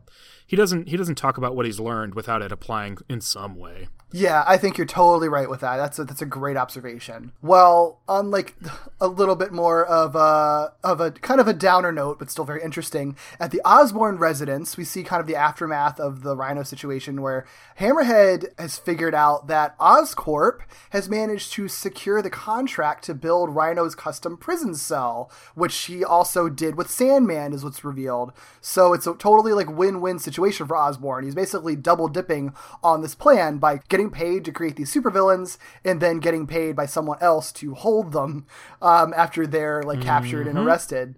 Um, which is like I love that type of like Osborn, Norman Yeah. Osborn um, plotting there. It's so good. Yeah, I can't remember exactly how Hammerhead puts it, but basically, like he, I think he says like paid going in, paid going out, or something Yeah. like that. Yes. Yeah, it's it's really slimy, but really smart. and it, it pretty deliberately answers the question of which it seems kind of obvious to me in retrospect, but we were asking before, like, oh, why aren't they just doing the experiments in, with it Oscorp? Yep. Why is it? It's he specifically says, like, no, I did not want any of this traced back to Oscorp. Yes. at all. Right. yeah, yeah, no, for sure. I, I I remember specifically saying like it doesn't make any sense to like why wouldn't they just do this at Oscorp? Mm-hmm. Because Otto Octavius is one of his employees. I am pretty sure. Yes. they make it seem very very clear that like Otto is not like a freelance mad scientist, Right. you know. Right. And so so yeah, it was really weird to me that they were like in a auto body shop, but the auto body shop is named LTL, which is significant in just a moment, and it's not at Oscorp. Like, there's a lot of reasons why why it goes that way. It's interesting because this this show makes me ask these questions and i i have to like learn to trust it like you know what i mean like it sounds terrible but like there th- you know not all of the shows that we have talked about so far are ones that i can trust to follow up on the questions they know I'm asking Yeah. because they don't anticipate the questions that I'm going to ask. These creators anticipate what I'm going to ask, make a note of it, and then answer it later. Yeah. So it's really weird to sort of like remind myself, like, don't dig into it too hard because they'll probably address it, you know? it's so it's so fun for me to hear you bring up stuff um bring up that stuff though and ask those Yeah. for us to answer then like on our next episode it's so fun especially with like a lot of stuff it, i legitimately like don't remember or like didn't notice because i wasn't paying enough attention on my original watch of it Mm-hmm. Yeah. but then it also makes it fun for stuff where i'm just like i know where this is going i know the answer to that well, and I, I really, again, you know, I've said like I admire them for some of the risks they take, and I admire them for this because it is that is kind of a dangerous thing to do because the feeling Yeah. that you have when you're watching it is still the feeling that you have. So if I'm watching something and I'm frustrated because something doesn't make sense. I'm still frustrated in that moment, no matter what, you know. Yes. So Yes. knowing I I am trusting because because we're analyzing it so heavily, I can see the connections, and so I can sit there and say, okay, well, I'll trust the process. But if you end up, Yeah. you know, not being if you're if you're sort of casually binging this or you're watching it week to week, and you have an episode where you're like, this just doesn't make any sense. Like I'm I don't know why they keep doing this or why this is happening this way you know it's it's risky. Luckily they are talented enough that I, I think even if you weren't you know tracking every little thing i don't think they've done anything so egregious or so confusing um, that would put somebody off the closest thing i could think of is having an entire episode where peter's friends hate him but it wasn't the focus of the episode so Right. it's easy to come back from that Yeah, and it does make me think, just sort of, a, a- just kind of along those lines. Um, not exactly the same, but it's something that it kind of plays into something that we're going to be talking about very shortly. Is that I think it's interesting when this came out, you know, in 2008. So it was, I think, just a couple, a few months before Iron Man came out. So before the MCU, Mm-hmm. and I think with the MCU, people like the general public and and comic book geeks especially, I think just kind of instantly became a lot more accepting of changes being made to the source material and taking those kinds of risks that maybe seem weird or frustrating and then being like, oh, okay, I get it. You did it because it makes a better story. I think up to that point, like, there was always that just knee jerk, like you change it so it's bad reaction. and I think it's I think it's really cool that this show took those risks kind of before it kind of became the norm to be like fusing uh, fusing stories together. Like not to say that that adaptations weren't already doing that plenty were but the general reaction was always like well they changed it now it sucks kind of. Like mm-hmm. i think people have generally warmed up to it a lot and this show i think does it in spades really well in terms of condensing the stories and making these really interesting changes like montana and the shocker. Or like you were saying just making like really taking big risks that maybe just even even or even small risks that just risk being frustrating in the moment but just being like just trust us on this. We're Right. doing this for a reason. We're It'll not just off. doing this. Yeah we're not just doing it for the hell of it. We are doing this for a very specific reason and you will understand and it will be clear to you later. Well, and I think it's I do think it's significant that you bring up the MCU because the MCU has trained us to accept things we don't understand either because they are an Easter egg or they are a di- direct reference to something or they'll come up later. You know what I mean? Yes. So I do think um, it's it's kind of wild that this was happening before that was sort of an established like okay guys like look for the continuity or trust that the continuity is there. You know? yeah yeah oh man ooh because it's a really good show Oh my gosh, so freaking good! it's, like- it's really, really good. I, I really do. You know, as I watch the show, I, I kind of get sad um, knowing that it only lasts so long because I think they would have succeeded in their goal of being the definitive Spider-Man show. seriously I really, Oh, really, really, truly believe that. and I've only seen seven episodes. yeah it, that like hearing you say that like warms my heart but also makes it sink Yeah. very deeply exactly. Yeah, no, that's that's exactly what happens when I think about it. Is like I, I'm so happy for what they managed to create, and then I'm sad they couldn't do it longer. So Yeah, at least we've we've still got a good we've still got we've still Yeah. got a lot of good stuff ahead. So we're not there. sure. We're not at the end yet. Well, and we have a little bit more of this episode, so let's, let's actually there's and, and some pretty significant stuff too. So let's uh let's close this one out. So Yeah. Osborn being smart, you know, he's like a, he's one of the smarter characters in the show for sure. Basically tells Hammerhead like, okay, like yes, you you figured me out and it's a win-win and everything's great, but also like maybe let's chill for a sec because people are starting to ask questions. People will start to poke around or whatever. Um, and Hammerhead says like, no, no, no, no, no, no. You don't get to call that shot. That is entirely up to the big man. Only he can decide when we do things or don't do things. And he even sort of like tries to assert that power over Osborn by saying, You don't want to push this because you wouldn't want those people poking around and asking questions and figuring out who I think he says was responsible for Freak 1 and Freak 2. They kind of get into a little spat too because then Osborn comes back and says, like, there are no links. No one will figure it out. Um, There's not a way that they could do that, and Hammerhead has an answer for that too. It's actually an interesting sort of exchange because it goes back and forth a couple times. But as Hammerhead is responding, like, well, you seem to have forgotten that Otto Octavius is your employer, and that is how people could figure it out. Not employer, employee. Harry actually interrupts the conversation, so they don't really. They don't really resolve this uh, as it's heating up. Yeah. Harry just bursts through the door yep. Yep. Which I'm not really sure what to think of this yet because it's it's a really interesting moment. Harry bursts through the door as these two guys are in the middle of this kind of tense argument over who has more power in the circumstance, the big man or Osborn. Harry runs in to say that he made straight A's on his midterms, he made the varsity football team, and he got a date to the prom which is fine. Norman dismisses him, which is not a surprise at all. But then when the door closes, Harry like gets sinister again. And I don't remember exactly what he says, but he like does his weird sort of like uh I don't know, raspy villain voice. And I'm like, I don't like what is what is maybe I don't I don't know if you can put it all together for me because there, I have questions as a result of these two episodes that can't be answered yet. Uh-huh. But it's just such a weird, weird scene. I don't think we're. I think it's. I think it's supposed to be confusing because I. I think this. This is an. This is a. Um. I think this is another instance of what what I was talking about a couple episodes ago, where the show kind of weaponizes like our knowledge of Spider-Man because we know that in the comics Harry often becomes a bad guy. Right. but we have no basis for him like he's just a high school kid right now. So we like we have no basis for how he could be a bad guy. So like it's sort of like yeah you know that he could potentially have it in him. Some versions do. But why how when what? Like i think it's Yeah. very very intentionally kind of um suggesting especially you know given who's introduced in the next episode like we Well, yeah. kind of uh i think it's just kind of setting up just like the the question of like what is actually going on with harry like i think it's meant to be confusing basically Yeah, it's just such a weird reaction. Like Yeah. in the last episode we talked about, he's dejected. In this one, he just goes straight to being like, yeah like, well okay, dude.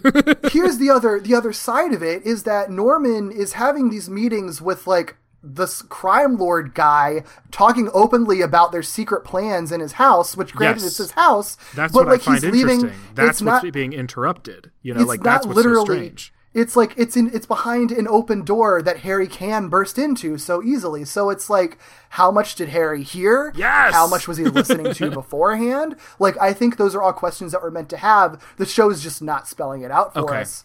But I think that you're right to be confused by it and and be questioning it because it's it is weird as hell. As long as there wasn't something like obvious in front of me that I just missed, and that's why I was confused. That's fine because it is very. Con- it's a very very confusing Yeah. reaction. Yeah. And the, the next episode really does play on that for sure.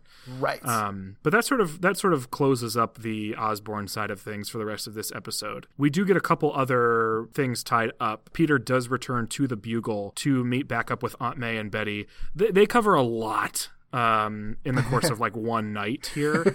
Um, and actually, what's funny is the next episode continues this this night. Yeah, that's true. These episodes, despite being the end of one arc and the beginning of the other, all take place over the course of one night, which is astonishing. it's crazy. it's really really uh, impressive actually um, but Mm-hmm. crazy for the characters for sure it's a lot but anyway, he meets back up with Aunt May and Betty. Betty very clearly this time rejects Peter. Says like it is not happening. I am not going with you. Um, she cites the age difference again and says outright like it would be it would be weird. Mm-hmm. Peter has like a slight moment of vulnerability where he's like, "Are you calling you're calling me weird?" And she's like, "No, no, no, no, no. Like the age thing would be weird. You are not weird. The age thing is weird." Which actually I think highlights the not just age difference between the two, but sort of the maturity difference between the two, which I think is a, an important way to cap off this multi-episode Peter pursuing Betty thing to give us this interaction where she's like, "You're not hearing what I'm saying. You're having sort of an emotional reaction to it, which just sort of proves my point." right. Right. So I, I, I do, you know, because I was so concerned along the way, I'm very pleased with the way that that wrapped up. Absolutely. Yes. I love um I love Aunt May's reaction to all, Oh to all my this. gosh. It's so funny. Oh She's my gosh. so good in this episode. She so is. Yeah, she's just like, oh, how sad. Well, you probably want to be alone. I'll meet you at home. Bye. And just literally just like scuttles right off. Like, Mm-hmm. yeah, the line read is literally like that too. Like she's Yeah. doing the thing where she's like, "Okay, well, I'll see you later, everybody. Bye." it's so funny because Yep, she got just- plans. She got plans. She's got to. She got to get Yeah. home to, to complete her plans. yeah, well, especially when you realize it's all happening in one night. Like she's got stuff to do. So Peter obviously is upset at that. Um, he thought he had a date, now he doesn't. And that was really important to him. So he's like, you know what? I need to at least, I need something. Like I need a win here. Um, so he actually asks uh, Foswell, who we saw in the elevator earlier, if he has any information about a Mister Lincoln who may also sometimes be called the big man. Um, Foswell confirms that there are recurring rumors about, you know, the big man sort of linking L. Thompson Lincoln to this name, the big man. But Foswell disregard like like dismisses it. He's like, but that's actually not true. Like Lincoln's a good guy. He's a philanthropist, and I've looked into it, and he's like. He's totally cool, man. Mm-hmm. You know, kind of a weird reaction, but uh, we don't we don't know anything yet. So we're sort of like, I, do we do we believe that this is the case? Is is he on the right track? Peter is unconvinced, so he decides, well, I'm going to pursue that anyway. I'm going to go for it anyway. Forget Yep. you, Foswell. Yep, yep, yep. And uh, suspicions will be confirmed very, very shortly. So he, Yeah. In like the last three minutes of this episode, it's crazy how much they shove at the end of this, right? I couldn't believe how much story was left at the end of this episode. I know, I know. So he arrives at the penthouse office looking for Lincoln and finds him like immediately. Like he just webs up his guards. Lincoln just turns around and he's like, "Hey, I'm here." And he has like pale white skin, sharp teeth. Yeah. just a permanent scowl. He- This is L. Thompson Lincoln. He does not look like a good guy at all. And Spider Man's like, You don't look like a good guy. I'm accusing Mm-hmm. you of being the big man. And L. Thompson Lincoln is like, Some people call me the big man. My favorite nickname is Tombstone. Well, okay, so I have a question actually. Sure. because I watched so I've watched obviously both of these episodes a couple times and there I okay I walked away from both of these episodes with the understanding that Lincoln was not confirming that he was called the big man. That other people might call him that, but that he is not the person that Spider-Man believes the big man to be, that other characters in the next episode will be. Like I got the sense that he was distancing himself from the name the big man because he understood people were talking about someone else that wasn't him. But I also see that you have production notes oh, that no, no, no, no, no, no. That's okay because I was. It was sort of confusing because people continue to call him that, but Yeah. he continues to say it's it's really not what you think, or or or you've got it all wrong, or you're making a mistake. And Lincoln's presented in an interesting way. Where at the end of this scene, specifically where Spider Man confronts him, he is very easily able to convince the police officers that he did nothing wrong. You know, mm-hmm. that Spider Man rolled up on him, Spider Man tried to beat him up, Spider Man beat up his employees. And so it creates this sort of interesting thing where I'm like, okay, so people call you the big man, like that's real, but like, are you someone, like, is there someone else in the picture? That's, yeah, I see That's what you sort of how. I walked away. But I, I, I'm getting the sense that like he just is that, and he's just denying that he is that. Well, I, I I thought his confirmation was basically when um, he started talking about all the crime waves and stuff, and was like, uh, "You can be my employee," and then you just look past the, my criminals, making it pretty obvious that he is a crime lord, like which ergo he is the big man.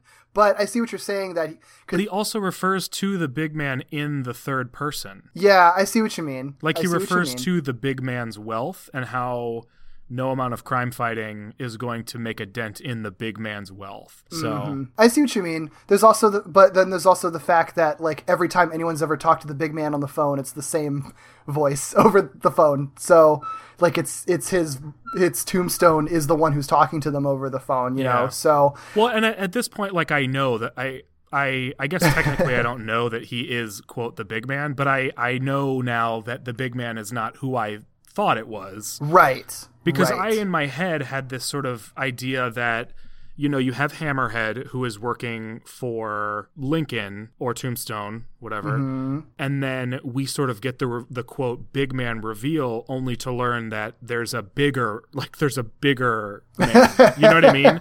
So like that's I was like, "Oh, okay, interesting." Like wow, kind of like uh this isn't even my final form type of thing like when you're Sure. fighting a boss. yeah But I guess I guess I can lay that to rest. Yeah. I mean, I don't want to. You can never trust anything that you see on this show, but I, I yeah. So that's But I that's interesting. production you- notes.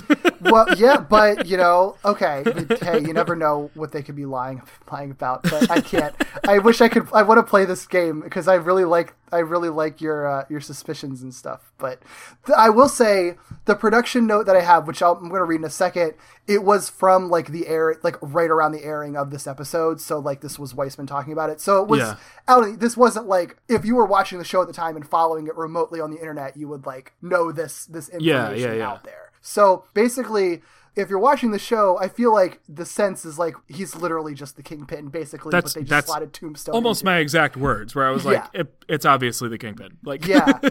Um, the reason being that was actually going to be like the thing. It was just going to be the kingpin. They probably wouldn't have even said big man. They probably would have been like kingpin. Who's the kingpin? And they would have found the kingpin or whatever. yeah, the reason that he, it wasn't the kingpin was actually a legal issue. So per Weisman back in 2008, he said um, he, kingpin was in the early plans of the show, but and I quote, "It's a legal issue. It's got nothing to do with creative. Kingpin is part of the Daredevil license. Um, we've been asking and will continue to ask. Oh, we'll continue to. That's sad.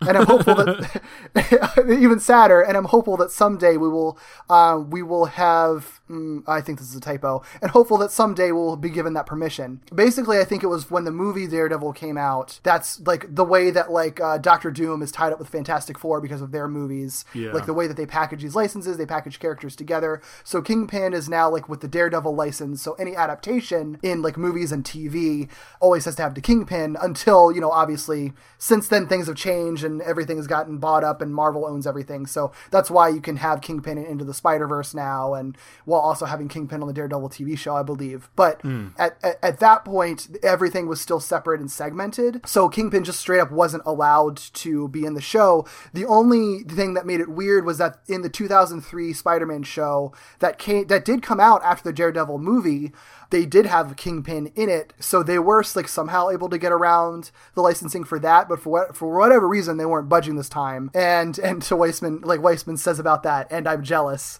that they were able yeah. to do that. Oh, for sure. But he also says that he admits that it's it's frankly the one hole in our series, the one thing that I think prevents it from being truly 100% along the lines of being definitive, um, is not having Kingpin in the show. Eh, I think he's beating himself a, b- a little bit too much about that. I I don't think think the show think so, too. needs Kingpin. I do think that they were building up to it, Mm-hmm. and I mean, I, I I will just say straight up, like after watching these two episodes, I still was wholly convinced that Kingpin would have shown up in this show because of the way Tombstone acted about the name. In Sure. that it, it felt very much like the big man is this name, but it's not a definitive name for one person. It is just the biggest man, you know, is the big man. And so so people who have.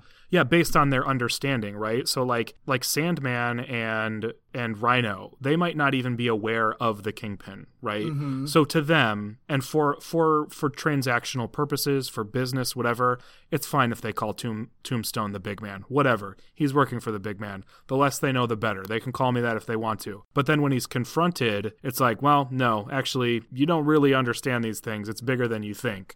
Mm-hmm. So that's kind of that's kind of how I was walking away from it. That's so But, uh, interesting. yeah. that's fine though. I mean, it's it's fine if it's not the case because my my first reaction, which is is recorded, it's out there, was like, okay, cool, like you're not fooling me, like it's obviously Kingpin. So like the fact that it's different is fine, you know, like I'm Yeah. I'm very okay with that. But uh, Yeah. I think since since I'm I'm digesting each one of these episodes as I watch it with sort of this like like everything in front of me is just sort of a, a Uh, an abyss. I I feel like it's interesting to sort of like dig into to where where I where my expectations were, which was still that like okay, well they've made this pretty pretty murky, and I'm into it. yeah. Well it is it, it is interesting that they that yeah it is interesting that they keep it murky. I really i like that your brain went in that way. And it is i think it's a good testament to the show that you're kind of like always always guessing you Yeah. know? Um which we also see kind of in the next episode given that they don't like reveal the identity of the a villain yet in the, in the episode he's introduced like technically. So I, I think it's really cool that they that they do a lot of that. And you know this i think with tombstone it's it's kind of a shocker Montana situation where they take a character, you know, everybody knows Tombstone, powers are fine. We, he's a crime lord in, in a lot of iterations, fine, but like he's not really that interesting most of the time unless they tweak him a little bit. Um, so to kind of slot him into this sort of kingpin type role where he's just he's a he's just a heightened crime lord at this point, um, and just a lot more refined and doing a lot of the same stuff Kingpin does, but just with like the really kind of cool and unique look of Tombstone. It makes a lot of sense. It seems very logical actually that he'd be slotted into that role. yeah, no, it, it definitely works. Um, it's working really really well actually. I, I'm into it. Yeah, So okay, so I keep getting us way off track. No, it's so oh god, it's so interesting where your brain has been going with this though. It's so fascinating because it's literally like watching it with new eyes again, and Yeah. I, I love that. Okay, so we'll blast through the next two things. I promise. I keep I keep saying that, but we'll do it. so okay, there's a really really important interaction that Tombstone and Spider-Man have. They fight at some point. Who cares? We don't need to get into it. What's really important is the conversation they have. Tombstone basically explains to Spider-Man that at first he was a problem because he was scaring off criminals. However, when Spider Man started battling with these incidentally superpowered criminals, that actually empowered the street criminals because they were like, oh, well, we don't matter to Spider Man. He's busy stopping these superpowered criminals. And we saw that with those three punks in the car. They literally said, "Oh, Spider-Man's way too busy to bother with us." You know what I mean? So we we mm-hmm. saw it happen. This rattles Spider-Man because he just like he just figured out like who the big man is or at least had a lead and was like, "I'm I'm doing awesome stuff here." Only to find out mm-hmm. that his presence is resulting in bigger and badder superpowered villains. Yup. The plan, from Big Man's perspective or from Tombstone's perspective, is to keep creating these superpowered villains so that Spider Man's occupied, which we, again, we saw that happen with um, Sandman. As long as Spider Man's occupied, we can do our thing. And then to sort of cap it all off, Tombstone's like, You get it. You get it. But guess what? We can both benefit from this. Let me make you a deal. So he offers for Spider Man to work for him to get paid. He could continue to fight crime. The only caveat is that in specific circumstances, he has to look the other way. Like he has to not not be a superhero in this specific instance or that specific instance, whatever the case may be. But ultimately, Spider-Man would get paid. Tombstone would understand better like what's going on and could sort of choose the most important circumstances for Spider-Man to intervene in or not intervene in. and from from Tombstone's perspective, this is a this is a this is a great deal for the both of them. But he obviously doesn't know Spider-Man's past. There is no way Peter's going to take a deal like this because he's literally been asked to look away and he knows full well the consequences of quote mm-hmm. looking away. It's obviously an Uncle Ben reference. They don't do a direct flashback for it. You just you just know. You know what he's talking about. I like that I like that they don't spell that out. They don't spoon feed that to you. Yeah, well, like you've said many times, like this, they do a good job allowing the audience to just to, or, or rather, they trust their audience, right? Like they do a good job trusting their audience. Yes. Yes. So obviously, he says no. Yeah, yeah, understandable. and uh, before they can exchange blows any any further, um, as they're fight, doing a little a little bit of a, fighting or whatever. Um, but before they can do anything, a pair of police officers arrive, and Tombstone, of course, is like, "Hey, Spider-Man just uh came in. He attacked me. He attacked my guards." Which you know th- that's what happened. Um, Spidey Yep. just breaking and entering basically, and the cops see you know they they see that too, so they tell him to freeze. Spidey is pissed off um, runs from the cops, which is and he's like, I've never run from the cops before. I'm so mad. Ah, I'm so so mad. But he does consider that he he recognizes that like he thinks he's been winning the battles, but he actually has not won the war. But the one upside to the confrontation that he just had is that he is aware now that there is a war and that the big man exists and is a crime lord and is kind of waging this war against him that he now can be prepared for. Yes, indeed. Yeah, it's it's it's good information to have. He does he does ultimately walk away with more information than he had before. So mm-hmm. yeah, at, at at least a battle, you know. So Yeah. Yeah. The episode itself closes in a way that we've sort of referenced already. It's at the Parker residence, um, and Aunt May is preparing for Peter to go to the formal. Peter is, of course, like, I don't want to go. I don't have a date. It's going to be dumb if I show up alone. But Aunt May is like, oh, well, how lucky you are then that Mary Jane Watson's already on her way. What what? Yeah, right? Huh, what a weird coincidence. And uh, Peter's like, What? What are you talking about? And I think literally calls Aunt May like an evil mastermind, yep, yep. which is really funny. I think that's hilarious. not untrue. So good. I know, right? I mean, we saw everything she did. Maybe Aunt May is really the big man. Yeah, exactly. It's all, it's all possible, you know. uh, she's certainly capable. We we've seen, but this this all culminates in a very very classic moment. Uh, this version of the moment where the doorbell rings and Peter answers the door. Mary Jane is there, stunning, um, even in a black dress, uh, which is didn't was she in a black dress in her very first appearance? I feel like she was wearing something fancy, Uh, I think she's wearing overly fancy, fancy. probably Yeah, I think so. Something like that. and then delivers the line "Face it, Tiger, you just hit the jackpot," which of Pew, pew, course, pew. You of course. and you know how last episode I, I didn't remember this until I listened back to it, but how we were joking about like the football spider head, and we were like, "Wow, it's gonna be all kinds of shapes." I can't wait until it's a heart. Yeah, I'm not even going to say anything. I'm just going to roll the clip. It would have been too much for me to even have the spider signal in the sky. Uh, I don't. I don't know why they even do that. Um, but yeah, it's like uh, it's even a degree further to change it into a, football. Yeah. I look forward to it eventually turning into a heart. it was called, Uh, yep. So, and uh, like I said then, I'll say now, I'm already tired of the spider signal at the end of every episode. cheesy as hell. We don't need it, but it's okay. yes. Eh, whatever. Oh well. Yeah. Hey, we'll talk about Mary Jane more in the next episode. But yes, uh, cool. indeed. Yeah, this episode is really interesting because, I mean, for a lot of reasons, obviously, that we talked about. But Mm-hmm. I also think the structure is interesting because up to this point, we, they've done a lot of like, I think it's been like two or three battles kind of interspersed throughout the episode with the main villain. And this Yeah. one, it's literally just one through the entire middle. Yeah. And then just kind of bookended with these little personal scenes, Mm-hmm. um, which is a, a fascinating structure. It makes the episode go by really quickly, I feel like. Yeah, despite how much they packed into it. Yeah, yeah, it's just sort of like, oh, whoa, it's over now, and I think because you know you're just kind of engrossed in the action for uh, the majority of the middle of it, Right. so it's a really interesting structure for it, but it works, it makes sense, kind of works thematically because you have the Rhino just kind of barging in and just destroying everything while this personal, you have to stop your life to stop the Rhino because he's on his rampage, and then pick up the pieces after that, and that's what happens. Yeah. Well, as always, great faces are had, great faces are screen capped, and great Oh, faces will be shared.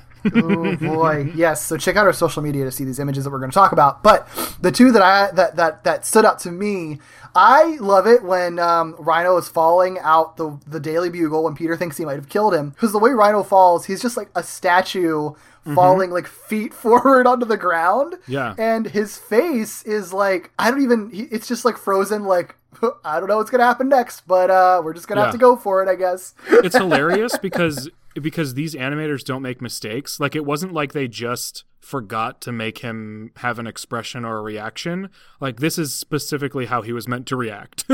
Yeah. Which is to just be like, "All right, at this point I'm falling through the air and I can't do anything until I hit the ground." Yep, yep. so He's- funny. He's not a guy who overthinks things, so it Nope. kind of makes sense for him. He's just like, well, I'm just gonna be here until I land, and we'll see Yeah. where, where, it where that goes. Exactly. it's good. It's Yeah. so funny. The other face I want to pull out, it's the face is fine. It's just uh, Peter's face Yeah. when he when he sees Mary Jane, and it's just a nice light little smile. It's fine. Could be better. Could be a little more detailed, but it works. I really just wanted to pull it to compare it to '90s Peter when he first sees Mary Jane and, and hits Mm-hmm. the jackpot, just to remind ourselves the um the pros and cons of having overly detailed line heavy faces. yes, yes. If we haven't convinced you that uh, that the animators made a good choice and take advantage of their own choice, this will do it. This will really Yeah, do it. uh, it was from the, that was from our episode two, I think, at the end of that one. So what I'll uh, I'll share both of these on social media, so you can have a nice nice little nice little nostalgia for uh, Callback face of the episode. nice a callback. Yes, a callback face of the episode. A nice little nostalgia for uh, a very horrific Peter face. Oh yeah, one of the greatest in one way or another. Oh, the boy. three eyebrowed Peter. I forgot about that. Yeah, yeah. Oh my God. Uh, I can't look at it anymore. Scroll away, scroll away. Oh, shall we move on to our next episode? I believe we shall. This is the start of the Chemistry 101 arc. This is episode 7 of season 1 of Spectacular Spider Man. The synopsis per IMDb Peter and Mary Jane Watson go to the Midtown High Fall Formal. Meanwhile, the mysterious Green Goblin tries to force L. Thompson Lincoln to step down as NYC's big man of crime. Will Spider Man be able to take on this new threat? See, that's a that's an instance where if I had read the synopsis, I wouldn't be as confused.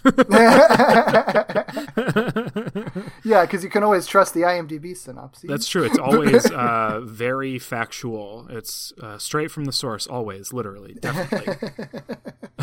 this uh, this episode originally aired on April twenty sixth, two thousand and eight. Uh, it was written by Andrew Robinson and directed by Victor Cook. We know Victor Cook very well. Andrew Robinson, I think you wrote one of last the episodes on our last episode, so you can go back back there to learn a little bit more about him. Yes. Um, we've got a slew of major characters to talk about. One introduced here, two introduced in the last episode, but did not really get a lot to do. Um, and we'll talk about their actors more in depth here, so you'll probably guess the ones that we're going to talk about here right now. The first character here is Mary Jane Watson, portrayed by Vanessa Marshall. So she's got a beautiful voice. Mm-hmm. She portrayed Wonder Woman in Justice League, Crisis on Two Earths, and the Flashpoint Paradox animated movies, as well as in DC Universe's upcoming Harley Quinn series. She was also Hera on Star Wars Rebels, Gamora on the Guardians of the Galaxy animated series, which has come up a lot. Mm-hmm. Oh, she'd make a really good Gamora, actually. That's pretty cool. Right. I actually, uh, yeah. I when I saw that, I was like, oh, she would be really good. Yeah. She's also, I know that she's very good as Black Canary on Yep. Young Justice, among other voices. And um, Madame Toussaint on Stretch Armstrong, another Victor Cook connection there. I mentioned that series many times. We're gonna watch one of those episodes, right? Like, I feel like at this point we have to watch that show. Um, have it's to. Been on for I think at least a couple years now, and Yeah. it's made by people that I like. So I think I'm gonna like it, I guess so. I which is a weird thing to say about a Stretch Armstrong Right. TV show. I, yeah, like I would have had no interest otherwise, other than like the pedigree of people that were involved in. right. Anyway, yeah, another just really cool trivia fact: um, Vanessa Marshall's mother is Joan Van Ark. She was an actress who voiced Spider Woman in the 1979 Spider Woman series. Mm, which is a show that we have done a commentary episode on that that'll be released. Yeah. Um, I think that's the one that's coming up. That'll be coming up this month. yeah, And which we really actually, spoiler alert, we really liked it a lot. yeah. I, So I that's liked a, it. a really fun connection there. Yes. Um, the next character that we, again, isn't introduced in this episode, but is heavily featured in this episode is uh, L. Thompson Lincoln, aka Tombstone, aka the big man, uh, portrayed by Kevin Michael Richardson, who I okay, remember how I talked about John DiMaggio? I promise I won't do that again this time. But I love Kevin Michael Richardson a lot. yeah. I this okay, so this podcast is actually it's forcing me to think a lot more about voice actors and learn a lot more about voice actors, um, which is good because we should respect voice actors a lot more than we do. But there were maybe a handful or two of voice actors that I I already knew, and Kevin Michael Richardson is definitely one of them. He's incredible, and his credits are, to be frank, quite overwhelming, uh, just by how much he's done and the the caliber of things he's done. He is, um, he actually is the voice of the Joker that we were wondering about, as far as like, was this Joker nominated for awards or not? Confirmed.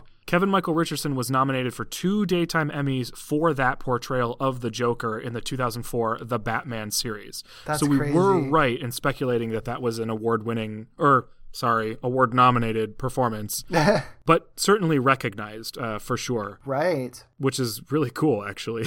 Yeah. He is the voice of Martian Manhunter in Young Justice. He was Kilowog in Green Lantern, the animated series. Jabba the Hutt in Star Wars The Clone Wars, which is coming up a lot, so has worked at least in probably a half dozen episodes with another, uh, a number of the folks that we've mentioned being in the Clone Wars. He is Bulkhead in a number of Transformers properties. He's uh, Principal Lewis in American Dad and Cleveland Brown Jr. on The Cleveland Show. The Cleveland Brown Jr. from the actual show, not the one from Family Guy Right. and he has a minor role in Princess and the Frog, which I wouldn't have even mentioned except for the fact that that's the same movie that Keith David voices the main antagonist for, right. eh. which is And- cool. Yeah, and as we know, Keith David was the first voice for uh, Tombstone slash Big Man Yes. in the pilot episode before we knew who he was. So pretty cool. Yes. They, they have very similar voices, so actually I think it was pretty genius casting by bringing Kevin Michael Right. Richardson in for it. He also was Captain Gantu in the movie Lilo and Stitch, which means that he probably was in the same room as Dean DeBlois at some point, or Dean DeBlois, or however the hell you say his name. Just you know, you all can if you all know us, you know why I'm bringing that up in the first place. um, and strangely, was the voice of Goro in 1995's live-action Mortal Kombat movie. Huh. Yeah, Okay. When I saw that credit, I was like, surely he was not the actor that played Goro because I would remember that. Um, and Yeah. not. He's just the voice. That is so weird. Yeah, very, very, very bizarre. Yeah. So yeah, I uh, I love Kevin Michael Richardson. Kevin Michael Richardson, if you're listening, I love you, and I just Yes. want to proclaim my love for you. Yes. I love you. Please come on the show, Kevin Michael Richardson, who's definitely listening to this podcast, I'm sure. Now that I've not made it awkward at all, definitely come on our podcast. Look, look. Anybody that I wanted the show probably already made it awkward about. So Yeah. at this point. Fair enough. This next one's crazy. Like Yes. what? Yeah, this show already has really high caliber talent, but every once in a while it still still catches me off guard where I'm like, "Wait a moment." uh huh. Uh huh. Green Goblin, who we only get Green Goblin, we don't get any alter ego in this. I know I was really scared to look it up, but I knew I had to. Yeah. I well, luckily, yeah, it's luckily I like the way that they did it because they don't have any any actor, you know, putting on a, a they just they just have a voice act like a voice actor for Green Goblin. I think that was really smart a smart way to kind of keep the mystery going and all that Mm-hmm. yes. stuff. So yes, I appreciate it. 11 years later. Thanks everyone for Right? keeping that secret.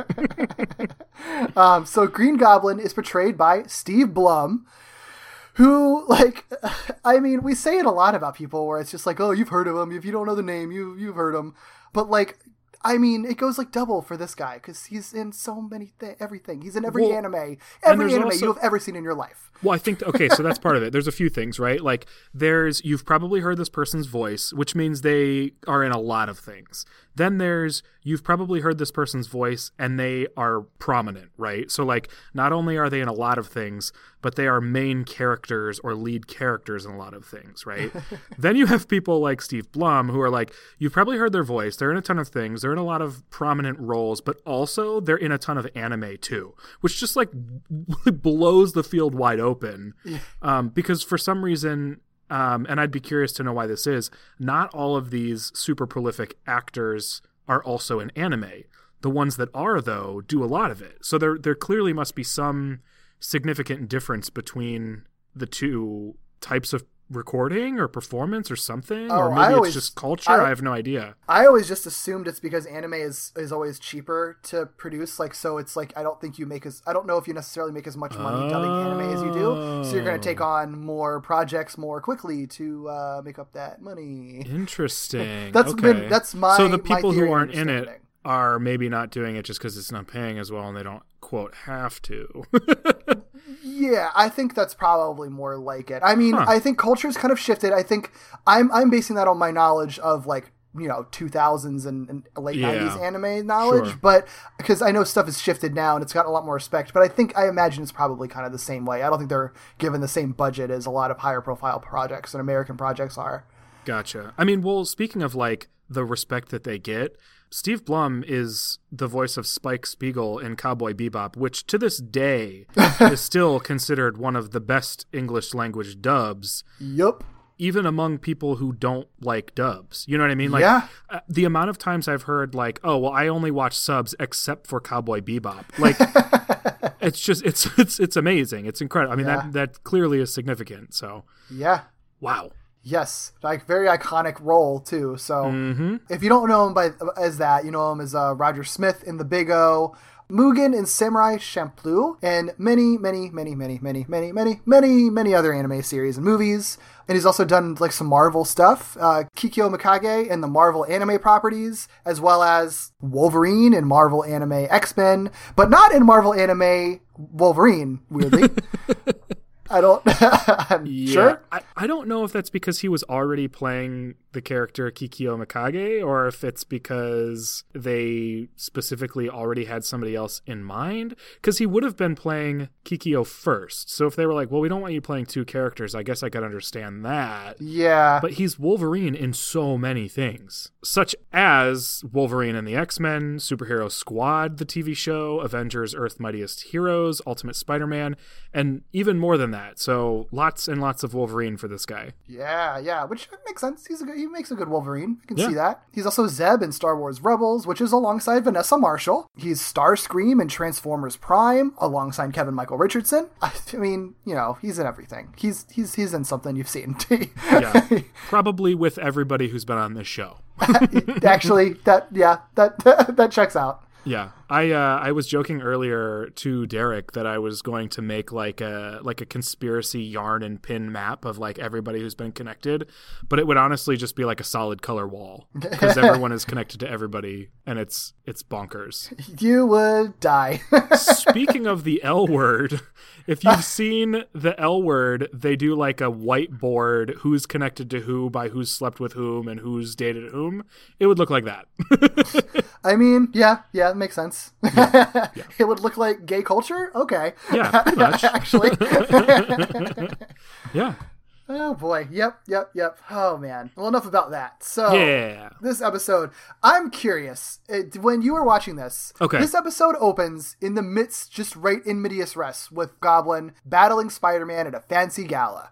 Did you think you were like watching the wrong episode or like skip to the wrong one, or did you kind of Um, assume that it was just starting like that? I didn't think I, I wasn't confused. I I Okay. figured that they were just making a choice to start in the middle of something. Sure. Um, I actually I was expecting that and not expecting them to go back. What was confusing to me was just the fact that the last thing we saw was before the formal. So I did think it was strange that we weren't going to see the formal, but I also was like, well, I mean, there's probably a reason for it. Like maybe it's not that important and, and they'll just reference it or it'll be like the next day at school or something like that.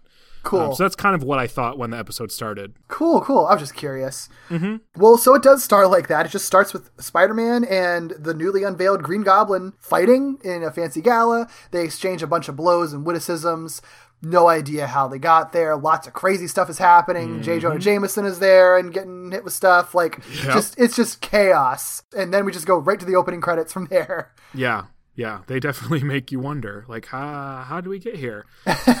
Which is not just us, because we return from the credits to the gala scene um, just long enough for Spider-Man to basically be like, "I'm going to read this word for word," because it's like kind of like an old '90s like uh, like uh, what's what I'm uh, fourth The wall rec- break. Oh yeah. where he's like, "How'd a night that started out so sweet go south so fast? And how'd I manage to leave my tux at tonight's other black tie affair?" And then they flash back, and all I could think of was like Zach Morris, like freezing everything and being like, "I bet you wonder how I got here," or whatever, Yeah. or like Record Thor and. Ragnarok. yeah, like record scratch, freeze frame. exactly. yeah, it's a little, uh, it's a little bit, a little bit more heavy-handed than this show usually is. Well, yeah, it is funny because I uh, I was thinking like, what a strange thing for this show to do. Like, Yeah, I just I I don't know why, and I still don't really know why they did it. It's it's handled well enough that like structurally it doesn't get messy or gross or anything. The only thing I could think of, there's two possibilities. One, they did this because they needed just a little bit more time, and so they show the same scene twice.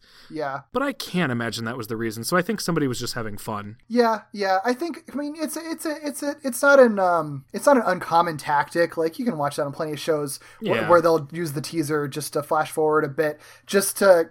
I mean, it's, it makes sense as a tactic where it's sort of like hook your audience in immediately. They want to know, like, if it's like so completely off the wall and crazy and chaotic, they're going to be like, how the heck? They end up here and stick with it. Right. I don't know if it was necessarily needed here. The, I don't think it is. Yeah, because especially because like I don't know. I mean, I I imagine the thought process is like Green Goblin is a big deal, is a bad guy, kind of the most ma- like of all of his this is he's the first the first like major of the big three that have shown up so it's sort of like oh oh whoa we're goblin what what's going on but Yeah, I, don't- guess that's probably the meta, right? Like, Yeah. if you throw in an iconic villain and you've gotten no exposition, you're gonna you're gonna wait around to figure out what happened and how we got there. Yeah, yeah. So it makes sense. I don't. I if I were doing it, I would have. I would have played it a little more straightforward. But you know, props for Yeah. trying to do something a little bit different with your structure. I guess. Yeah, and there, I I do remember having a thought about why they might have done it, and I don't remember it. So hopefully, as we go through the episode, I'll come back to it.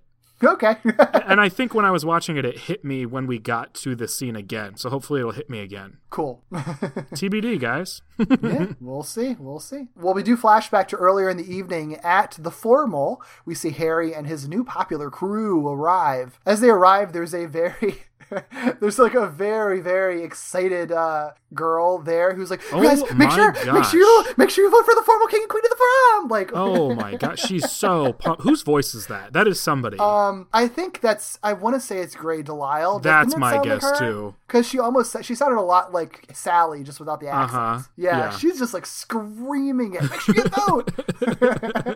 it's so it's funny. really funny. It's like so intense.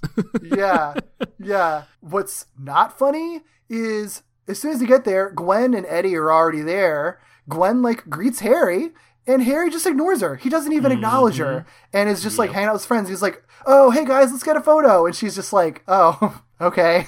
like she makes a little, she makes a, she makes a little quip to try to like brush it off. Like, "Oh, I guess his." I guess his uh, bow tie is just restricting his hearing and his, you know, ability to acknowledge his friends or whatever. It's so sad. We see you. Humor you're using humor to cover your pain. Yeah, yeah. We get it. We see your pain. I think I think Eddie sees it too. Eddie Yeah. sees it. Oh yeah. Eddie definitely sees it. Um, it's actually kind of a bummer because like Gwen's sort of getting shat on like these past couple Mm-hmm. episodes. Um, I know that she hasn't been like a major focal point, and so most of the instances that we do see, she's sort of getting shat on just as a circumstance of that. So I'm hoping that we get an episode where she really gets some focus uh, coming up soon, and in a way that I'm not sad. I know. So uh, we'll we'll we'll see on that front. Um, Mm-hmm. but uh, as Harry and his his new crew are taking their photo, um, Harry's like telling this story. He's like really preoccupied with where they're going to go afterwards and the gold flakes or whatever that they put on food or something like that. So he doesn't really know what happens when his entire friend group suddenly like stops responding and all their jaws hit the floor. And he's like wait a second what's what's happening? Turns around to realize that Peter Parker has arrived with the redheaded bombshell Mary Jane Watson uh, which no one saw coming Nope, nope. One little detail I appreciate. I like that Mary Jane is like slightly taller than Peter is. And granted, she's like in heels, so she's Yeah. probably like the same height. I mean, it makes sense because Peter is like a pretty short 16 year old Mm-hmm. kid. So, but I, I just appreciate it because that's never the norm. The girl is always so much shorter than like the hulking mass of Yeah. a human superhero. So I like that it's switched up this time. Yeah, and and not to dive too deep into this, I really appreciate just in general that they make Peter sort of smaller and scrawnier, even when he's Spider Man. Um, probably because we're so used to looking at the shape of Spider Man's body in the '90s show and in Amazing Friends. His body shape doesn't change when he's Spider Man. He's still sort of scrawny acrobat build. So Yes. I, I like that. So we get to the Daily Bugle, which is this is the same night as Rhino's uh, Rhino's rampage, so it's still like just in shambles. But they're trying to put the pieces together. Ned Lee, who has been changed from Ned Lee Ned Leeds to Ned Lee, um, I think he's supposed to be Korean if I remember correctly. Oh, cool. Yeah, which was I guess they just figured why not just change the last name to kind of make it a slightly more in the Asian direction, I guess. Uh, but yeah, that's cool. So anyway, he's there pitching an expose on Spider-Man to Jameson, basically wanting to find out who Spider-Man is, like who his identity is, which makes sense. They're reporters. But what I really love is that Jameson is like not interested in that. He's just like Yeah. if Spidey gets unmasked and he's just like a, a guy, like that's that's a lot less interesting than being Right. this mysterious vigilante that people are going to want to always read about. So he doesn't want to run with it, which is really cool Mm-hmm. and kind of um, I feel like runs a little bit. I guess it doesn't necessarily run counter to like most versions of Jameson, but like it's a cool little uh, little little thing to add to it because it does make a lot of sense. I I actually think it makes more sense than the typical Jameson reaction because there's mm-hmm. something about Spider-Man that makes Jameson just lose his mind and think differently than he otherwise would. He's a journalist, but everything that he does with Spider-Man just flies in the face of good journalism. You know what I mean? And so unmasking him would be sort of in line with traditional journalism. So it wouldn't make sense for him to be into that. He wants to squeeze every single ounce out of Spider-Man. And, you know, like you explained it, the moment he's unmasked, like no one cares anymore. Right. And the, the segue for this is, is also pretty good because he's like, which is an ordinary guy. No one cares about ordinary, ordinary guys, which is when his son, Colonel John Jameson, arrives. And it's just like, well, I'm great. They care about me. Uh, Yeah. not, doesn't say it like that, but that's basically what the implication is. Um, because he is great. He's actually pretty awesome. Yeah. He arrives to greet Jonah. Um, I think they uh, they have a little bit of like a, a little bit exposition where like uh, he's going to be on his first uh, like shuttle Yeah. off off uh, off the planet, probably in, In orbit or one something. week, they In say. week. Yes. Which, I mean, I don't really know what that means in showtime since these two episodes happen over the course of one day. yeah. but you better believe that my ears perked up when he said he was going into space. Hmm. Especially because they've now introduced yet another character that could be in the Venom slot. There are a few. Hmm. and uh, and I like that they continue to complicate the possibilities. I still think my official prediction is that it'll just be Eddie, but again, I'm open to the fact that there are other possibilities Yeah. and excited about the other possibilities. Yes, yes. Um, but anyway, yeah. So anyway, because of that, Jonah wants to kind of treat his son to one one more night on the town before he leaves the planet. Uh, so just kind of fun of note, another instance of the same actor talking to himself, because John Jameson is also voiced by Daran Norris, which is kind of obvious, but it's fun because you get to really see how much of a voice Daran Norris is putting on for Jonah, because it is a lot more like gravelly and like angry and older, whereas John Jameson is just like his regular voice Just a guy. yeah, which is still like Daran Norris has a, Daran Yeah. Norris has a very distinct voice, so you can still tell it's him. But it's still funny hearing them play off of each other because they do a lot in this Yeah. episode. So after they kind of have their conversation and meet up and sort of catch up, the Jamesons, that is, they head out of the Daily Bugle, leaving Robbie and Ned, and I believe Betty's there too, behind. And Robbie, out of earshot of Jameson, basically tells Ned, like, you know what? Pursue the Spider Man story. Stick with that. It's good. Which I like. I'm interested to see how that plays out. The fact that Robbie is basically like overruled Jameson on this assignment, and the fact that that there's like a commissioned reporter who's assigned to try to figure out who Spider-Man is. That's good. I like that, Yeah. and that it's Ned Lee is not insignificant. Yep. Uh huh. Uh huh. so they plant that seed. That seed has been planted. Yes. Now, back at the dance, when Peter is, uh, well, Peter begins showing off and uh, kind of introducing his beautiful date, Mary Jane. So of course Gwen, who he like isn't even really again isn't really like acknowledging at all. Like no one's talking to poor Gwen. Yeah, does he even say hi to her? I don't think he does. I don't think I so. really don't. I think I think we're getting both Peter and Harry are just so obsessed with like impressing the popular crowd that Gwen just gets left behind again. Mm-hmm. So she becomes upset, visibly upset. She shares with Eddie, like, "Oh, Peter told me he wasn't coming at all. I guess he just meant he wasn't coming with me," Which, is, is, freaking devastating. line. Oh, my, my god. Oh my god, Peter, just text your fucking friends. Oh my god. This, this is, you know, this is Peter's fault because at first he was under the understanding that Harry was going to take Gwen. Harry has Mm-hmm. already told Peter that he is not, well, I guess they delivered the news at the same time. Yeah, but why didn't Peter? But why didn't Peter be like, "Oh, I thought you were going with Gwen"? Like, the, neither of them had Gwen cross their minds at all. Oh, And that's so much worse. It's so much worse. She didn't even occur to them, and he and he apparently just hasn't talked to her like like since then. You know, Yeah, I mean, I after guess, apologizing and her being super cool about it. yeah, hasn't talked to her at all. Oh. And the only the only like slight reprieval that we get is that when Peter thought he was dateless, he did try to call Gwen, but she had already uh, so, like she he, he was like, oh, she's not home, probably assuming she wasn't going when she'd actually gone to the dance. Um, but of course, we know he was only calling her because she was going to be like his second, like his his uh, Right. his like it's like I don't know, like his sloppy seconds, basically. You know. Yeah, his So, yeah. consolation prize, considering Yeah. he's treating women like trophies. Yes. Yes, that's exactly what it is, and it's infuriating. Ah, God, it's it makes me so mad, man. Yeah. Ah, I cannot wait for whatever's coming his way.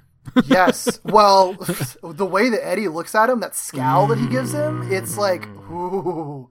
Well, I mean, this is obviously like at least one point in the direction of like Eddie becoming a villain. Mm-hmm. Because you know, this is all my mind is doing right now is like all the different people that could end up with the symbiote and all the different reasons why it might matter. This scowl is is rough because Yes. you know Eddie Eddie has not completely closed up the sort of like uh, his hurt feelings with Peter. The last time they interacted uh, that we got to see, he was like, "I still need space, man. Like I I'm open to uh, to being friends, but like just chill for a sec." This is not a good thing for him to witness before they have had their come to Jesus moment. Yeah. You know what's really funny about this too? I kept track of this on my second watch, Mm-hmm. but I think it's worth bringing up here because we're talking a lot about Eddie. He Yeah. doesn't have a single line in this entire episode. He never speaks a word. Wait, really? Gwen talks Gwen talks to him. He makes facial reactions. Ben Diskin is even in the episode voicing other characters. He voices one of the goblin's henchmen. Eddie himself never says anything. I guess I didn't realize it because the I 2 didn't either. episodes are over the course uh, like the two episodes run into each other. So I Mm-hmm. guess I just figured the stuff he was saying in the first one bled into this one, but wow, that's Yeah. weird. He he makes such an impression and he has such a Yeah. presence to it. And, and you still you're kind of tricked because Gwen is always talking to him. She has of Right. lines. Yeah. But like he, he never says anything back. He just like scowls. You know what? That just means that Eddie is totally comfortable listening. He doesn't have to be talking. He can engage just by being an active listener. sure. Hey, that's fair. That's fair. He's also totally going to pummel Peter later. That's for sure. I think I don't know if he crushes a cup, but he he crushes the spirit of the cup. Yes. Yes. He's No, so mad. he's not the one who does the cup crushing in this episode, Right, that'll happen soon enough. but but it's a similar energy. yes, yes. Well, um, after after Gwen sort of sees this and storms off, and we get the scowl um, from Eddie, we see that Peter then is introducing Mary Jane to the popular crowd. He was initially introducing her to his professor, which is actually like kind of sweet. Yeah. But you know, turns to impressing the popular crowd, of course. This sort of sets off the beginning of Mary Jane just like dunking on everyone. Um, like she doesn't know any of these people. I I definitely am excited for the future of this Mary Jane. This episode's Mary Jane is so bizarre and weird. so weird because it's a lot of like Yas Queen and like snapping enthusiasm. Like she's not doing any of it. This is like reacting to the things she's Yes. doing. Like she's just dunking left and right. Yeah. But that's that's literally all she does in this episode, which is so funny. So funny, and it's only on people that deserves it that deserve it because she is Yeah. nice. She is nice to some people, but Yeah. it's like as soon as she re- like she gets clued in, like oh you're the popular crowd, oh you're the in crowd, ooh mm-hmm. you're the ones with too big of egos. I've got to do something about Well, this. and she's even able, she's very socially savvy, we see, because she's even able to sort of distinguish pretty quickly, like, who in the in crowd is worth sort of pursuing a relationship with and who is not. Right. Um, we'll see later. This isn't really an important detail timeline wise, but she does end up bonding with Glory, who is one of the better of the in crowd. Um, Mm-hmm. so she, you know, she's she's picking up everything very, very quickly. yeah, yeah, she's very, uh, very like intuitive and and, and astute. Yeah, Yes. it's cool. I dig it. I dig it. Yes. so Ed, uh, not Eddie. pff, Uh, so Flash ends up bringing up the bet. Obviously, I think what's funny about this is he's he seems to be trying to do the thing in the rom com where it's like, oh, I didn't think you'd be able to find a girl to pay twenty dollars to to go to the dance with, and then like everything falls apart. Yeah. it's like you only did this for money. Like he's trying Yeah. to do that. He's literally trying to do the moment in "She's All That" where she's like, "Am I a bet? Am I a fucking bet?" Yes, like yes, that's, that's, what was in his exactly what he's trying to do, and it doesn't work because Mary Jane, like everything is water off a duck's back to Mary Jane, and she's always ready. So she's like, "Oh, what is it that uh, what is it that you won in the bet, or whatever the case may be?" And they explain that you know the loser had to dress like a cheerleader for Halloween, and Mary Jane turns to Flash and says, "Well, big boy, I hope you've got the legs for the skirt." like Mrs. No Beats, yeah, it's good. It's good. And um, man, these are all like, people she's on. never met before. I know.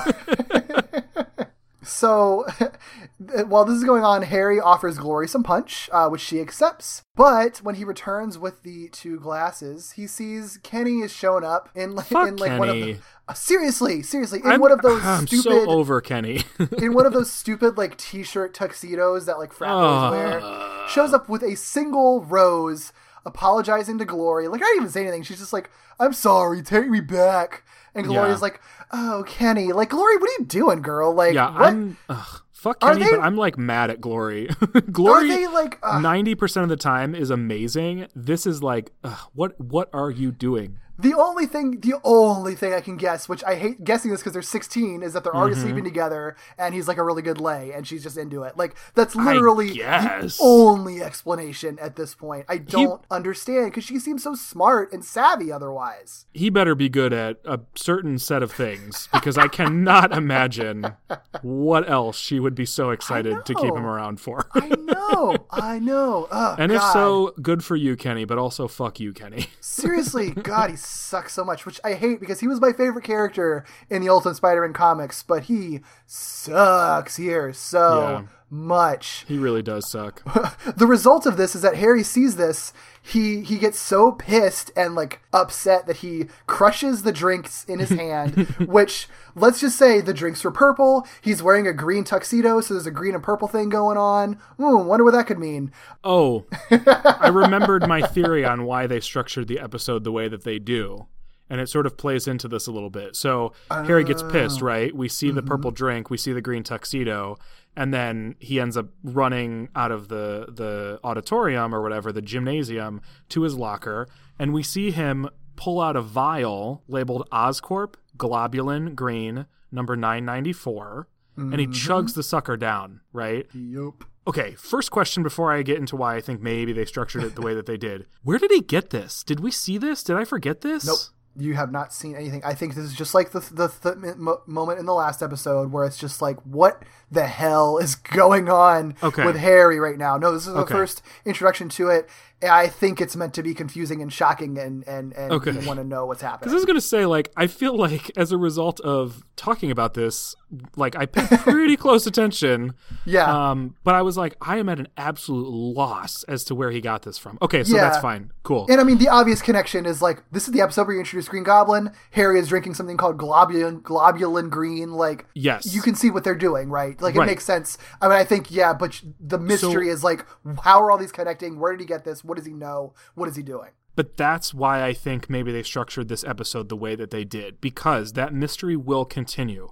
To jump ahead just a moment, there is never in this episode a moment when we see Harry Osborn change into the Green Goblin or change out of the Green Goblin. Right. And I do think that showing the Green Goblin fully costumed at the beginning allows for the mystery to be stronger because if we started without that, we would have started at the dance. We would have seen a traditional buildup of Harry gets mad, Harry takes this potion, Green Goblin appears, Green Goblin is defeated. You know, we see Harry again. Would like it would have been more traditional.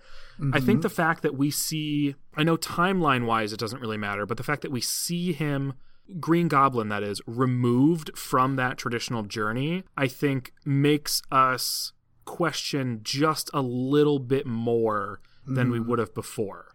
that makes a lot of sense. if you're really paying attention, you do recognize the fact that we don't ever actually see him suit up. So you could have had the question, but I do think they they start off with the wait a second, how did Green Goblin get here? Who is he? They put all the questions in your brains first, and then they get into it. That's what my theory was. Yeah, though that makes a lot of sense because then you're instead of just like seeing this, yeah, like you're saying, instead of seeing this buildup of Harry and then being like, oh, there, there's Green Goblin now. Oh, you're you're introducing Green Goblin first, and then you're looking for all the signs for what could lead up to Green Goblin in everything that you're watching, and you're yeah, you're ultimately paying more attention to everything Harry does because Norman doesn't appear at all in this episode, so the only potential Goblin culprit that you can pay attention to is Harry. Yeah, yeah, no, that makes a lot of sense. It kind of helps you track everything that's going on. Yeah, Well, and I think that's it makes cool. it harder for the the it makes it harder for you to just be like rewarded, where you're like, oh, okay, Harry's mad. Harry took that thing, and Yeah. okay, there it is. Obviously, Green Goblin's there. Green Goblin is Harry. Like you're you've you've already questioned it. Right. Fascinating. Fascinating. Someday, uh, maybe we'll get an answer. yeah, yeah, yeah, yeah. well, we cut to Dr. Octavius's lab, and he's talking to himself. He's like, You're afraid of your own shadow. Next time you'll be seeing gremlins in the machinery or little green men. And what do you know? That's when, right on cue. right on cue, the Green Goblin flies uh, into the lab on a glider. Which uh, Dr. Octavius immediately answering a lot of questions, getting some exposition out of the Oh, way. yeah. really brilliantly. Mm-hmm. He's like, no, that's Mr. Osborn's Tech Flight glider, which I think Tech Flight is what Adrian Toomes specifically referred to his Voltron technology as. Mm. So this is what Osborn basically stole from Toomes, has converted it into the glider, and the Goblin stole and or owns, depending on what who he is, um, somehow got a hold of Osborn's Tech Flight glider, um, which he just flies out through the window. Which I love how much just information and like little nuggets and clues that they're just like throwing out there for you without Yeah. it being awkward at all. It works perfectly. And you know, I'm I'm willing to admit that after we had recorded the episode with the vulture, after all that was said and done, it hit me and I was like, "Oh my gosh, the reason he pointed out that it's hover technology is because it's going to be Osborn's." and it just didn't even cross my mind It's great. that I was the it. significance of it. Yeah. Yeah, yeah. Ah, God, I love how ah, I love how interconnected it all is, and it's Yeah. so it's so natural. Oh my God, it's so good. It's really good. I hope I want these guys to like teach a class on storytelling. Yeah, oh, dude, yes. Uh, well, um, the goblin, you know, crashes through a window, flies off. We get no answers about him, just information about you know the technology and and and uh, where that's coming from. So we cut away to a location we've never seen before, and one that I guess doesn't really matter that much. But um, it's a beat up apartment somewhere in New York, um, and there are three crooks we've never seen before attempting to pry open a safe. One of them says to another one that the big man will be expecting a cut, so like get to it, which kind of reveals who they work for and their allegiances, um, which will matter because before they can get the safe open, Green Goblin crashes through the wall and says, Hi, I'm the Green Goblin, and now you will be loyal to me. And they're like, We can't do that because we're loyal to someone else, and that someone else will kill us. Green Goblin basically says, Or I could kill you. And that pretty much convinces them. it's a quick scene, but it's like a way for Green Goblin to sort of amass a crew. And also, Yeah. sort of what's nice about it is it, it also informs a little bit of Green Goblin's character, even though it doesn't give us any background, right? So we get a little bit about his personality. We at least understand that he's savvy about how the world of crime in New York works. Like, okay, so big whoop. He can kill you. I can also kill you. Like you're stuck here. You know like he, you're already in a position to be loyal to a crime lord. Be loyal to me. Yeah, Yes, it's it's great. I like I dig it. I dig I dig this version of Goblin a lot. I like that like in his imme- first immediate appearance, as far as we know, this is this is the birth of Goblin. This could be the first day he's ever been Green Goblin. Who knows? We don't have any indication. Yeah, and he just and but he just he doesn't even have to really try. Like it's just so seamless for him, and he just immediately amasses like Mm-hmm. a crew, like you said. Like it, it just. Uh, I just I like that that that um I like how Goblin is is portrayed as just so formidable so quickly without it really having to be a big deal, you know? Like he just kind of shows up and he's just really good at everything he does. Yeah, yeah. There's a bravado about it that he never has to really prove, and I, I think maybe again part of that is just throwing us into that scene where he's already fucking shit up. You know, Yeah. Yeah. like we're gonna show him as formidable. We're gonna show him beating the crap out of Spider-Man, and that's that's your proof that this guy knows what he's doing. Yeah, and I, I, you know, I also like that they're kind of doing this sort of agent of chaos thing with him that you see with the Joker a lot. And I mean, I'm, I'm mhm. sure versions of the Green Goblin in the comics were like that, but I mean, this they were producing this or making this before Dark Knight came out and kind of made that the popular thing to do. Mm, yeah, and I feel like it's handled really well here because he's he is kind of a very like that that kind of agent of chaos kind of thing, but he's a very very good planner clearly. it's like a smarter, savvier, more polished version of what I think Hobgoblin was doing in the '90s show. Yeah. Um, Hobgoblin like really falls apart in that, and of course you can like listen to our full thoughts because we had a lot of them. I don't anticipate that this goblin would fall apart in the same way because he just seems more capable yeah. Yes, definitely. and has goals that have that, that matter. yep, that makes a difference. uh, yep, yep. Um, well, elsewhere downtown, we cut back to that gala. It's pre-battle this time, but we learn that it's actually a benefit hosted by Lincoln. We also learned that this is where Jonah and his son John were headed. Unfortunately for John, he's like, I was just hoping we could just, you know, have a couple of steaks between Yeah. and you, you know, rare steaks specifically. Yeah. But you know, Jonah's like, oh yeah, okay, cool, cool. We don't need to be here. I think he's like, um, um, Lincoln's got enough of the Bugle's money, so he's just like gonna bail. Yeah. right. Before they can, the gala is unfortunately interrupted by those three cooks now wearing these jack o' lantern masks, fully in the Green Goblin thing. Um, And Mm-hmm. of course, Green Goblin himself shows up. Yes, I like that. Um, I like that the one uh, like of the trio that's a woman like has just a bow on her mask for no reason really. Like it's so dumb. I, like here was my journey. I was like, did they really put a bow on her mask? And then I was like, I I love that they put a bow on her mask. Like it's so stupid. Like if you're gonna be a henchman, any little thing that makes you stand out is hilarious. Yeah, it's like one of those Why things where it's sort of like, well, that's that's a stupid, like kind of like archaic, like sexy, Yeah. sexist thing kind of to do. But then it's also like, it's a bow on a jack o' lantern head. That's actually like amazing. right and they're, they're characters that are not of importance like almost whatsoever so if you're ever going to do some sort of like archaic gender assignment like this is the time yeah. I also i didn't mention this um, but as long as we're talking about like character design i actually really really really like this green goblin design yeah. um, I like it a lot, and I don't know necessarily why. I mean, I guess maybe just because it fits into this aesthetic that I already kind of dig. But uh, again, he's another character that they have not felt compelled to buff up or fill out in any sort of way. Like they really commit to the idea that he's sort of goblin-y or elven. Uh, at, at one point, you know, he gets called the Emerald Elf. But yeah, I, I like it. I, I I really dig this design. Yeah, because fascinating because they just take the very standard Green Goblin design and then just like make it like medieval armor, kind of. Yeah. Which is it's such an interesting choice, but it I mean, uh, like you said, it makes sense for like the kind of elven thing. Yeah. But it's a very creative choice and not one I've ever seen done anywhere else. So Yeah, because it's it's less um it's less intimidating in the sort of conventional I exude power type of way, and more in line with that agent of chaos sort of mysterious element where it's like this guy, like who's this guy, and I dig Mm-hmm. That. Yes, yes, I dig it a lot. Yeah, well, so he uh, he introduces himself to the gala. The Green Goblin does, I should say, um, and declares he is looking for the big man. Um, Goblin confronts Lincoln, demanding that he step down. Lincoln, of course, like as usual, is kind of deflecting, like I don't, I don't know who, big man, who, what? Mm-hmm. And uh, Lincoln's men attempt to restrain the Goblin, but at that, uh, that prompts the Green Goblins to just start terrorizing the gala, um, doing that goblin, doing the goblin thing, just throwing bombs everywhere. What's what's your feelings on on his bombs? Like the the the scream sound effect that they make, and like the green gas of Oh. them. because that's basically what it is. Instead of it Yeah. being explosions, it's like a green screen thing that still is technically an explosion the way it does does Yeah. stuff. But I want to say it's their way around like S and P rules and stuff like that. Yeah, I hadn't given it a ton of thought. I like the design of the pumpkin bombs.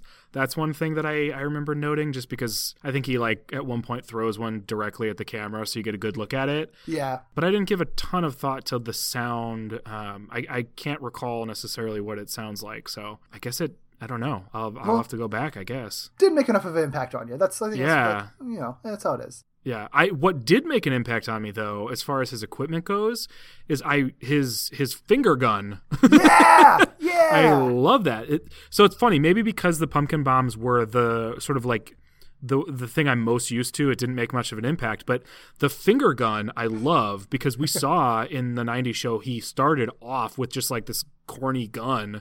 and this, he's like literally giving people like finger guns, but like destructive ones. and then he Oh, has yeah. like his um he has basically i mean not batarangs but like you know the goblin version of that the ones that we get the cool matrix shot of in spider-man 1 he's got those too and i i, I like the design of those as well Oh yeah. Um, but i can't get over the finger gun that's so funny it's, really so funny. good it's also kind of like a funny parallel to spider-man you know like spider-man's web shooters are like you have to hit them this specific way with this specific hand motion that's pretty much what the finger guns seem to be which is i don't know very uh, i just it's so it's so goofy now imagine imagine one of the faces of the episode from our last episode where hammerhead is like doing the hey Ah, but he has gun? with destructive finger guns dude. Oh, I love it. Uh. oh, that's funny. Well, while all this is going on, um, so John Jameson does attempt to intervene, um, and he's shot by the goblin with those finger guns, um, which is pretty shocking, actually. yes They're not fatal, obviously, but you know they're obviously hurting him pretty bad. yeah Jonah i have calls. questions that i'm just going to wait for answers on Sure, sure. But I just want to point out, for those of you who are tracking my first viewing, that Mm-hmm. that did not go unnoticed. That John Jameson gets shot in this episode. yeah, yeah. Um, so Jonah, this is this is hilarious. So Jonah calls Robbie. You know, he's calling Robbie about it, and telling him it's the Green Goblin there, blah blah blah. on his very like, cool Bluetooth headset. oh yeah, yeah, that's right, I forgot. Yeah, yeah, very trendy, Jonah. Mm-hmm. uh, but he's like, don't send a reporter. I'm just going to do it myself, save some money. um, Yep. uh, But he still demands Parker to get here because you know Parker always takes pictures of weirdos and masks and stuff. I so love that. This is right up his alley. yeah. Um, but then he ends it with just like, oh, and uh, I- I guess call the police while you're at it. yeah, sure. Why not? Whatever. They're not making me money. So this does cut pretty much directly to the dance where Peter receives the call from Robbie. While he's on the phone, this is where, you know, I mentioned MJ and Glory sort of bond. We do get one line where Glory shares that Midtown High has a very prestigious theater program. So I'm guessing that, you know, I'm guessing Mary Jane's going to enter the picture as a transfer student or will continue to be intertwined in some way through that um, opening. TBD, I guess. Um, and uh, Peter returns to basically say, like, hey, Mary Jane, I'm sorry, I got to leave. My boss is calling me. I could get fired if I don't go. And then Curveball, she's totally cool with it. yeah. Curveball for us, curveball for Peter. she's totally chill. She's like, whatever, I'm at a dance with a bunch of strangers, but it's cool. yeah. Yeah. which ends up being you know another opportunity for MJ to dunk uh, because Sally's like, "Oh my gosh, you just got ditched by Parker," and MJ again, no beats missed, is like, "Well, that's true. I guess I'll just have to find someone else to dance with," and then oh God, I love this so much. I love this. Uh, she turns to Rand and says, "It's Randy, right?" And instead of correcting her, he says, "Very." I cannot in believe front they. of his girlfriend. I cannot believe they got that past censors. Mhm. If you don't know like what Randy means, just Google like Randy British slang. It's Mhm. it's such a good joke. It is Yep. such a good joke. I'm I mean- just amazed. Isn't that like a thing in Austin Powers? Like if you've seen those movies, I feel like you know what it means. Oh yeah, I think so. Yeah. I mean, look, I just uh, I'm just in awe of what they're able to do. Look, he can't he can't land on land on buildings with pigeons, and he can't Yeah. like he can't necessarily punch people uh, or say kill, but people can be very randy. Yes. They sure can. I think. Well, they got this one in, um, and maybe this one got through because uh, in the in the apartment scene where they're trying to open the safe, the one guy doesn't respond to blow it up with "blow yourself," which he very easily could have done. True, true. so this was maybe they pitched both jokes and they said you get one. yeah. Yeah. uh, well, back at the gala, uh, so Lincoln asks Green Goblin specifically what he wants, and the Goblin says he wants to take over Lincoln's empire, uh, presumably taking Lincoln for the big man himself. Um, So- well, you could see where my head was at when I wrote yeah, that. yeah, yeah. So you know, basically he knows Lincoln is the big man, which we know he is also the big man. Maybe. Mm.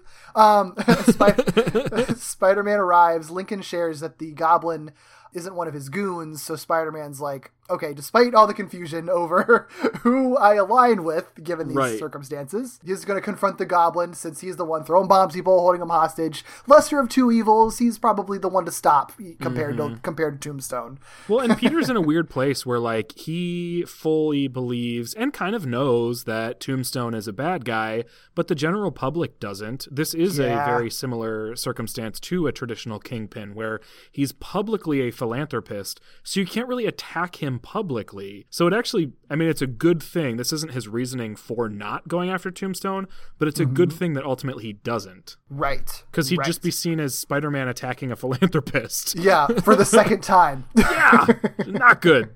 yeah, yeah. So, and they battle, and th- this catches us up with the uh, with the opening scene. Yes, yes. So they, they don't show the whole thing. Luckily, they just show a snippet of it. So no time wasted. Back at the dance, the the the, the girl. so weird. It's all so weird. Um, people did vote for king and queen of the ball. Mm-hmm. Flash Thompson is voted king, which understandable makes sense. The queen is the, verbatim. The principal reads out, also questioning this, like we are. The Mm-hmm. red-haired girl who came with Peter Parker. Which, how? Okay, what? she even eligible? Everyone.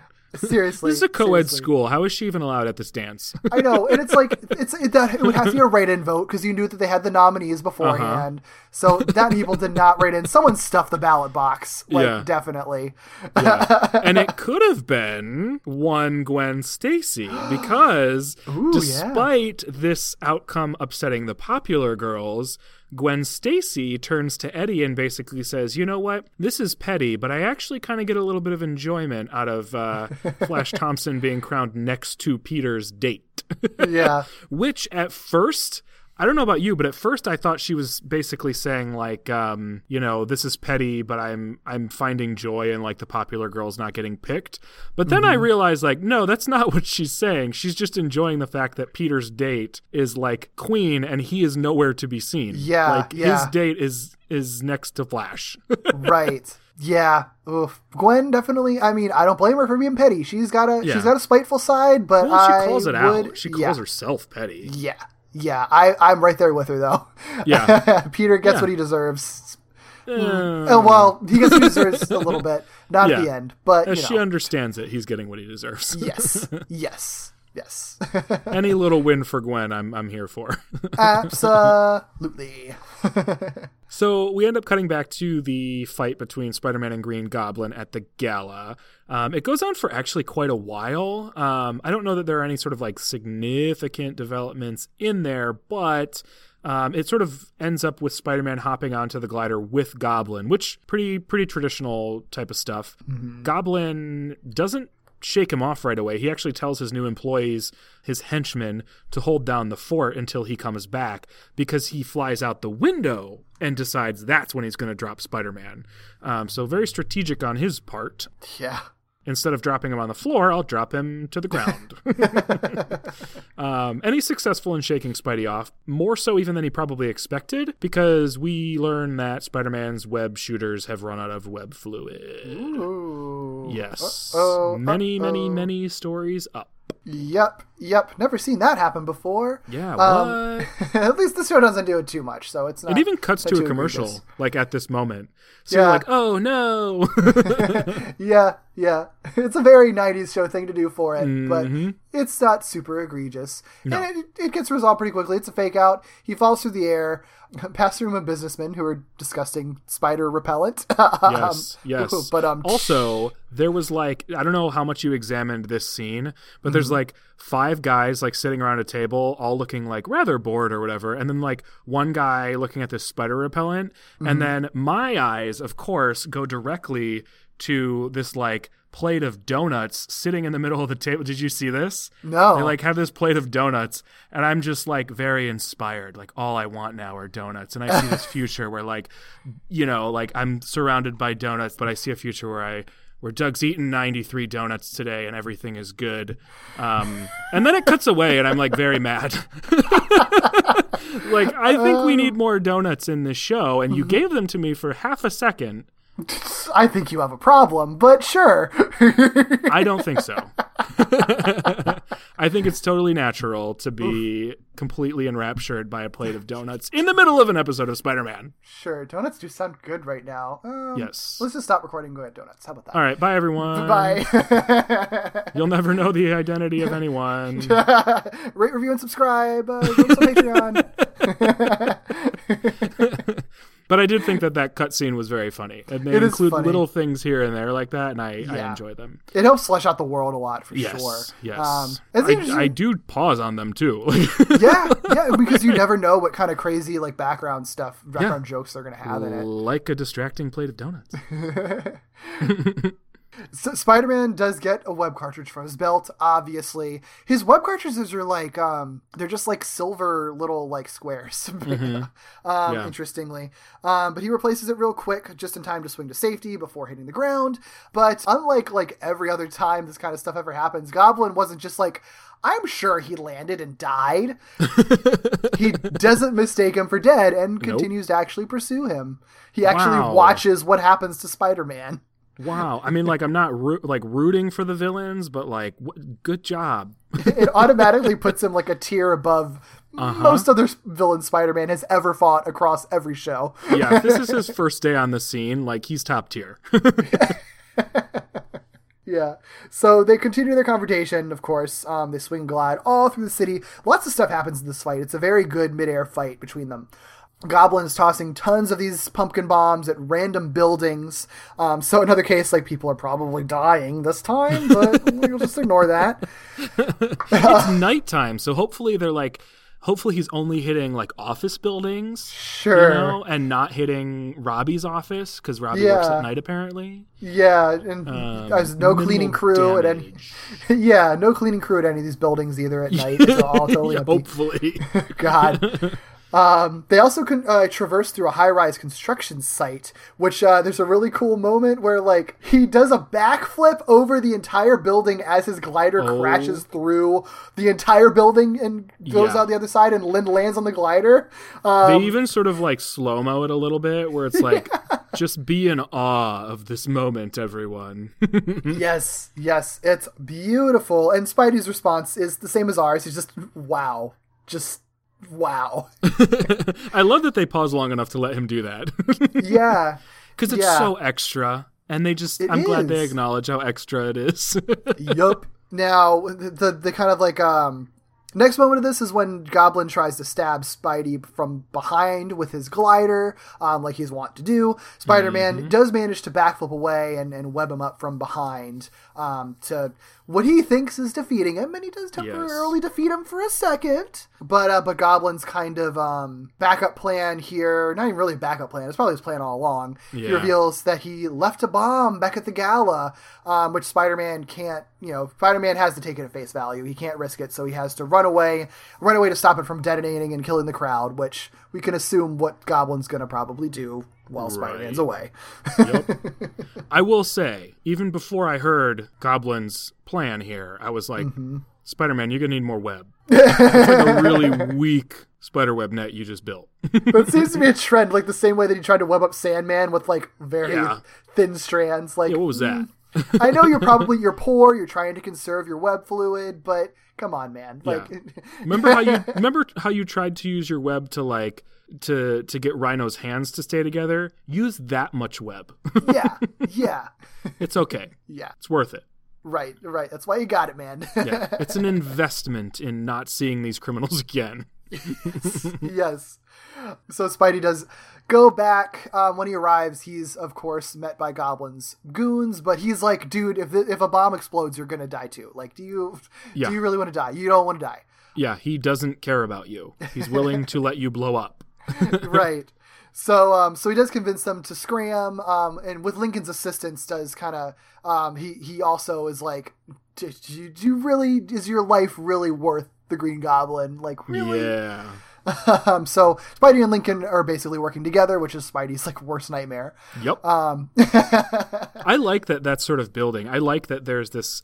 I I actually really like that everybody digs Lincoln, and there's this frustrated element of you know Peter doesn't trust him, and so anytime they're working together, it's natural to everybody. But he's like, oh god, he got me again. Like, right, right. oh, he's been so helpful. It makes and it makes sense because you know he's got to be wor- used to working overtime, looking like a good person because of like how he you know that Oh, yeah. he looks like a total monster normally. So Oh, he's know, just right? like really good at playing people every way that he can. Yeah. Well, this this works in getting the um, goons away, which then allows for everybody else to scatter from the room. So everybody's able to evacuate, including Jonah and John. But John has this sort of moment of clarity where he remembers the goblin swinging from the chandelier, and so he's like, "Oh my gosh, I got to tell Spider-Man that that's that's probably what he's looking for." So John runs back up the stairs, much to uh, Jonah's chagrin, um, of course, which is fair. He thinks that he thinks his son's going to get blown up. Like that's Right. that's fine. Right. but John does make it back up there and, and tells Spider-Man like the chandelier, check the chandelier, um, and he is correct. And uh, I I said I wouldn't mention all of the examples, but this is a big one where Spider-Man manages to grab the bomb and then guess what he does with it? He slingshots it away because that is a good skill that he should use all the time. Very true. a theater would still be standing. Maybe. Whoops. Yeah, but he, he does manage to um, slingshot it away in time so that it doesn't detonate in the building. It detonates outside the building. So success. Mm-hmm, mm-hmm. And of course, uh, Lincoln applauds Spider-Man uh, for you know saving his life, basically.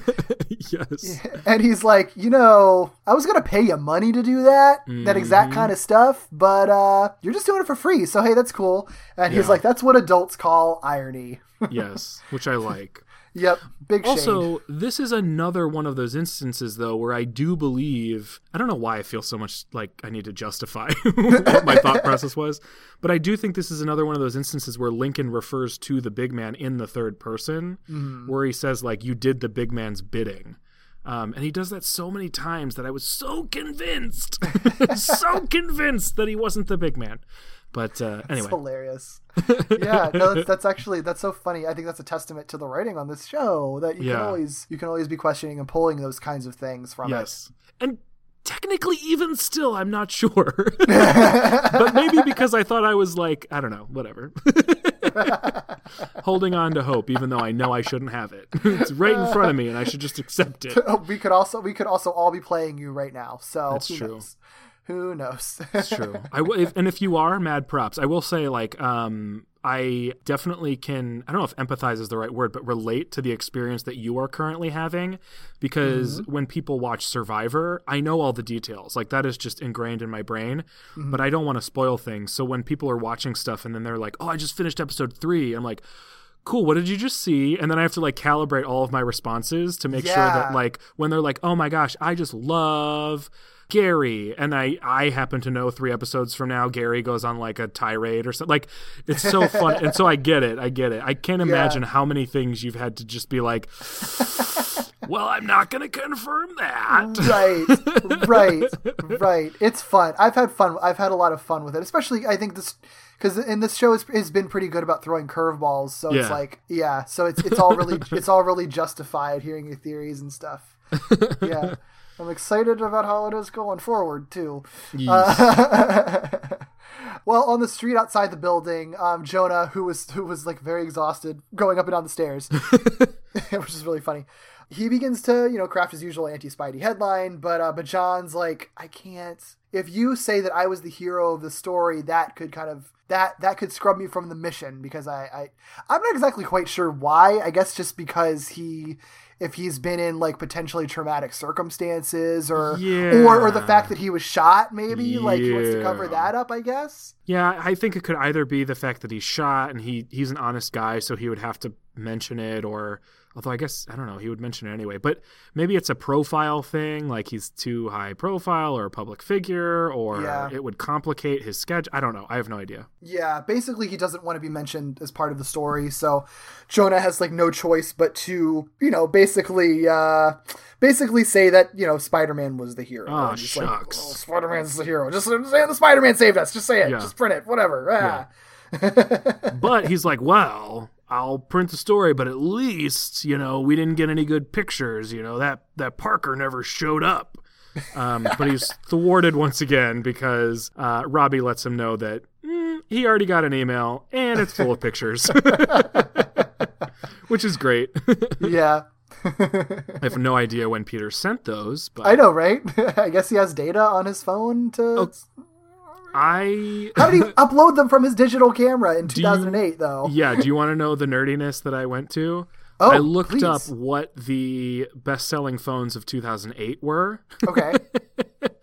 and they were the RAZR, the KRZR, Oh, and the Chocolate. I had the RAZR and a KRZR. And the iPhone was not even close because the iPhone wasn't even out for a year. and I don't think the iPhone was even out when they made the show. Yeah, no, you're right. Oh, that's funny. So he had to like find a computer somewhere to upload them. hmm Sure, Peter. I mean, it's a huge building. Maybe he broke into an office somewhere. I don't know. maybe, maybe. yeah. Plot hole. Oh my gosh, this show. Swiss cheese, I tell ya. Um, well, we're, we're wrapping up the episode. Peter returns to the formal.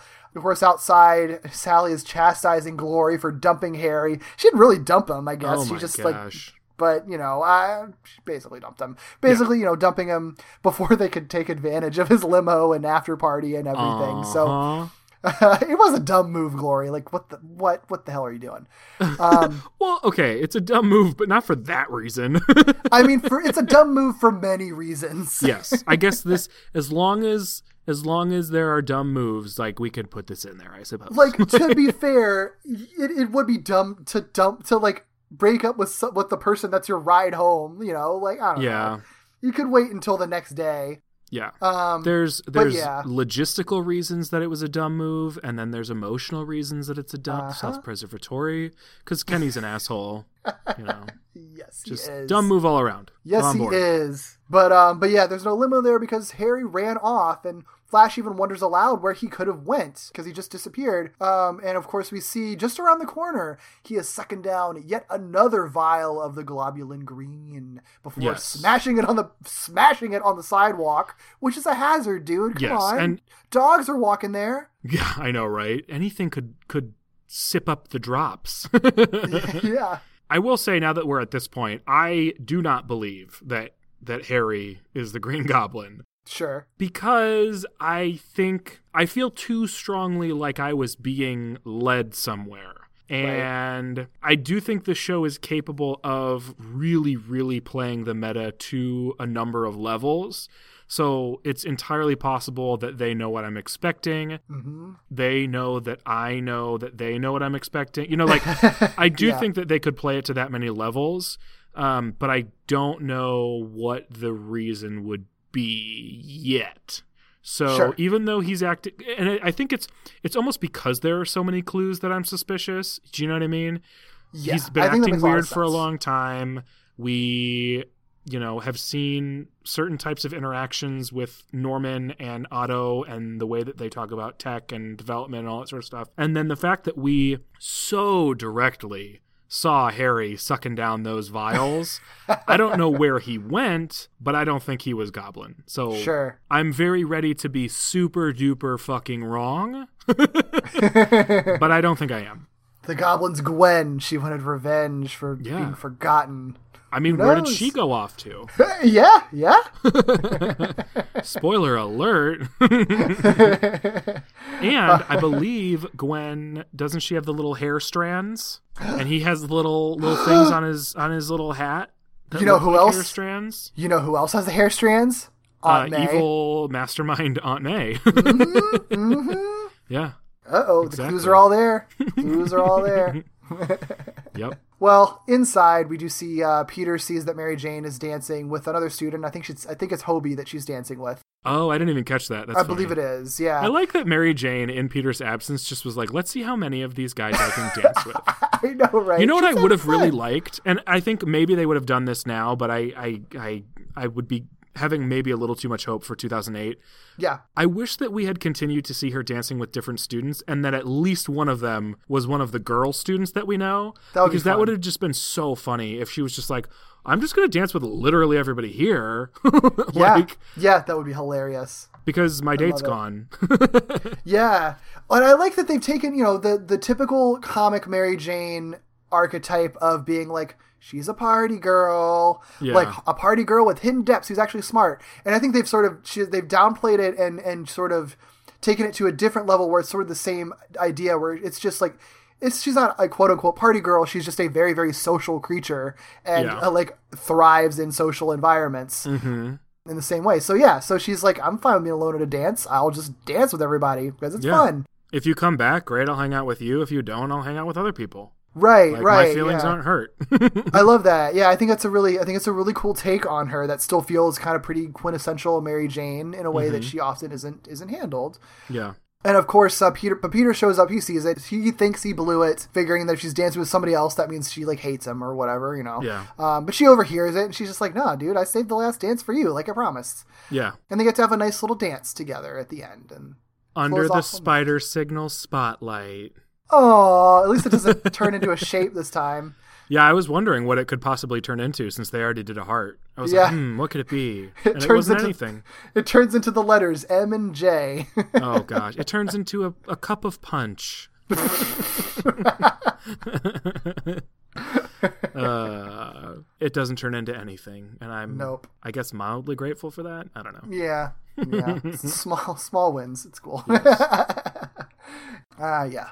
So we do have a few faces of the episode for this one. I, I love the one that you picked out, by the way. Um, I'll get we'll get to that. Um, the, the the animation in this episode and like the the designs for them, they're they feel like extra fluid to me. Like they almost felt very they felt very Disney to me, like Disney movie. This episode in particular has a lot of like a lot of exaggerated facial expressions. They do a lot more with the squash and stretch, I think.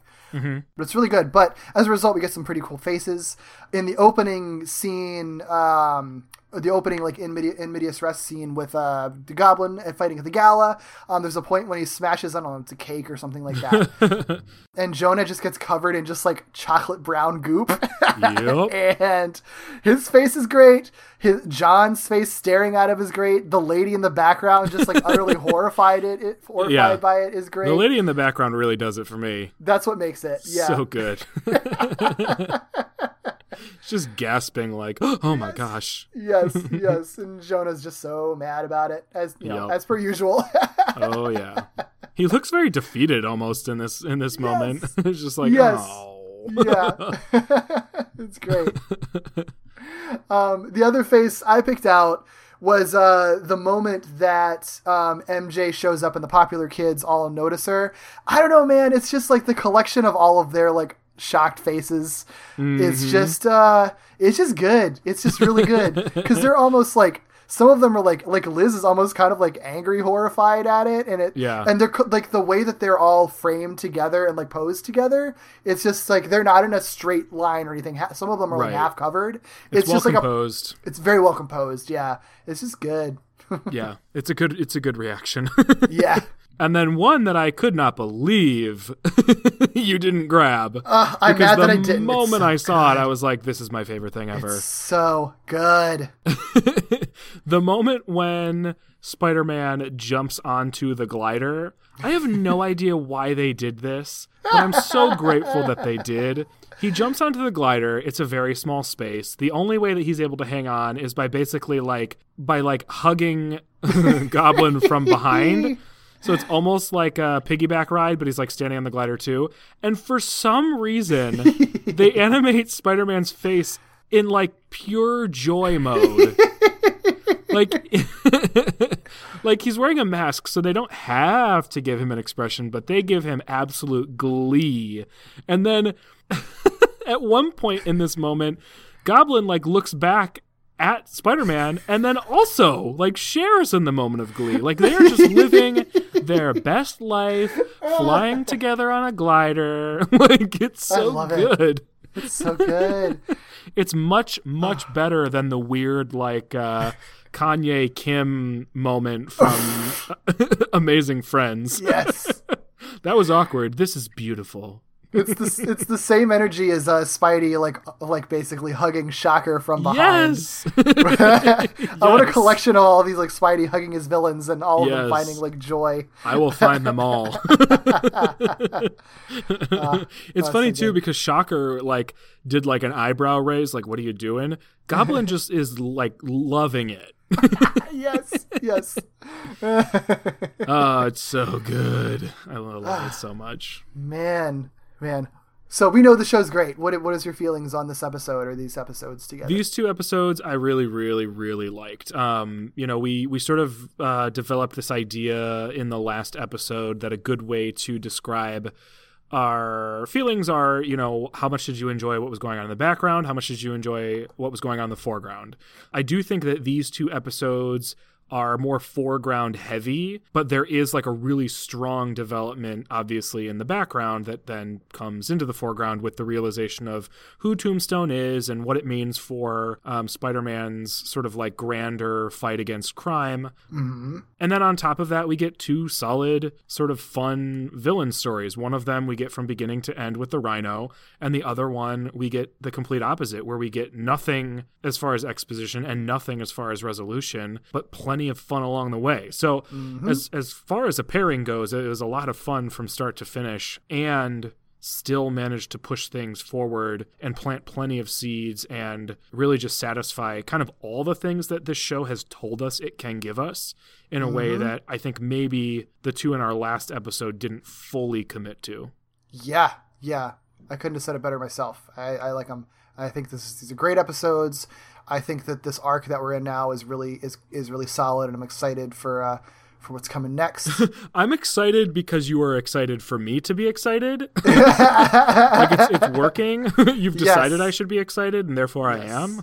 yes. Oh man, really like uh we're like at the we're we're at the halfway point of the season roughly, Yes. and the whole end run to the end of the season is is is so good. And oh man, I'm gonna Yeah. be mm, I'm gonna be sad when we're done with this show. oh, for real? I, yes, yes. I'm having a lot of fun. I'm growing very, very quickly attached to this one, mm-hmm. and I'm just really, really enjoying, really enjoying watching this one and talking about this one.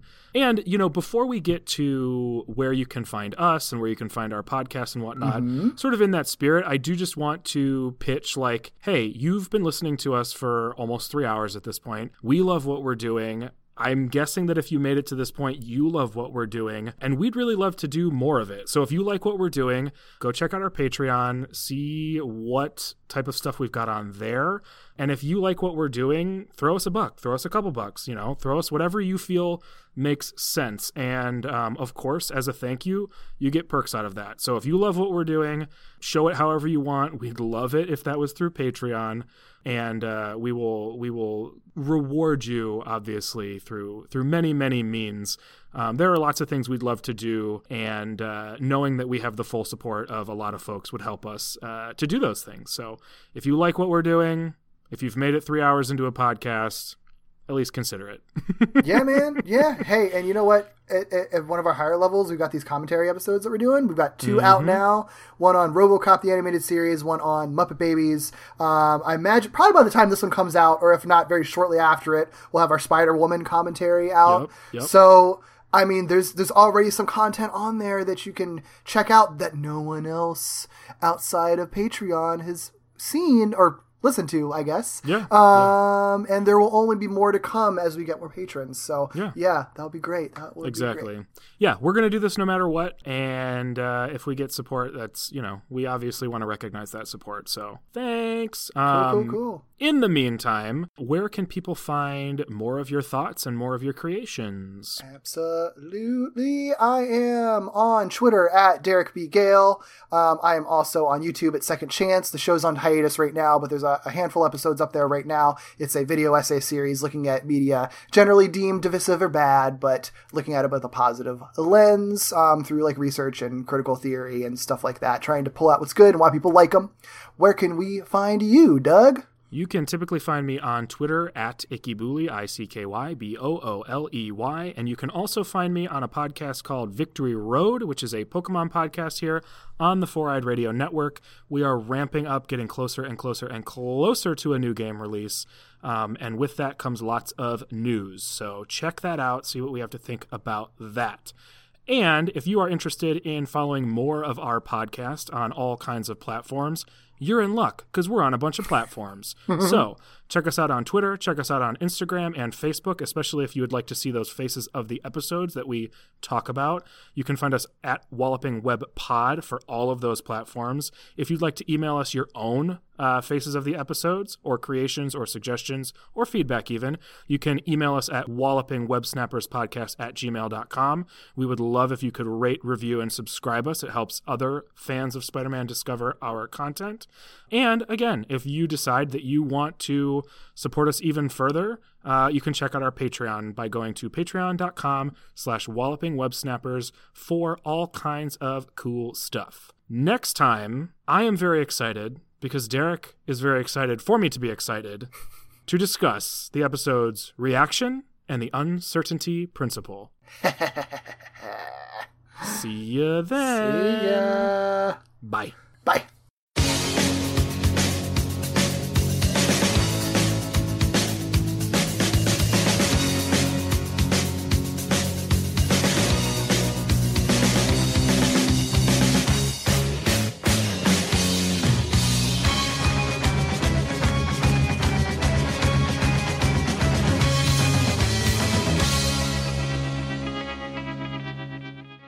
Whereas, like, how to night that start? How did I type this incorrectly? How to night that's what? How did a? Yeah, that makes sense. How did night that started out so sweet? Yeah, that makes Oh sense. my god, that's so weird. Okay, how did night that started out so sweet go south so fast?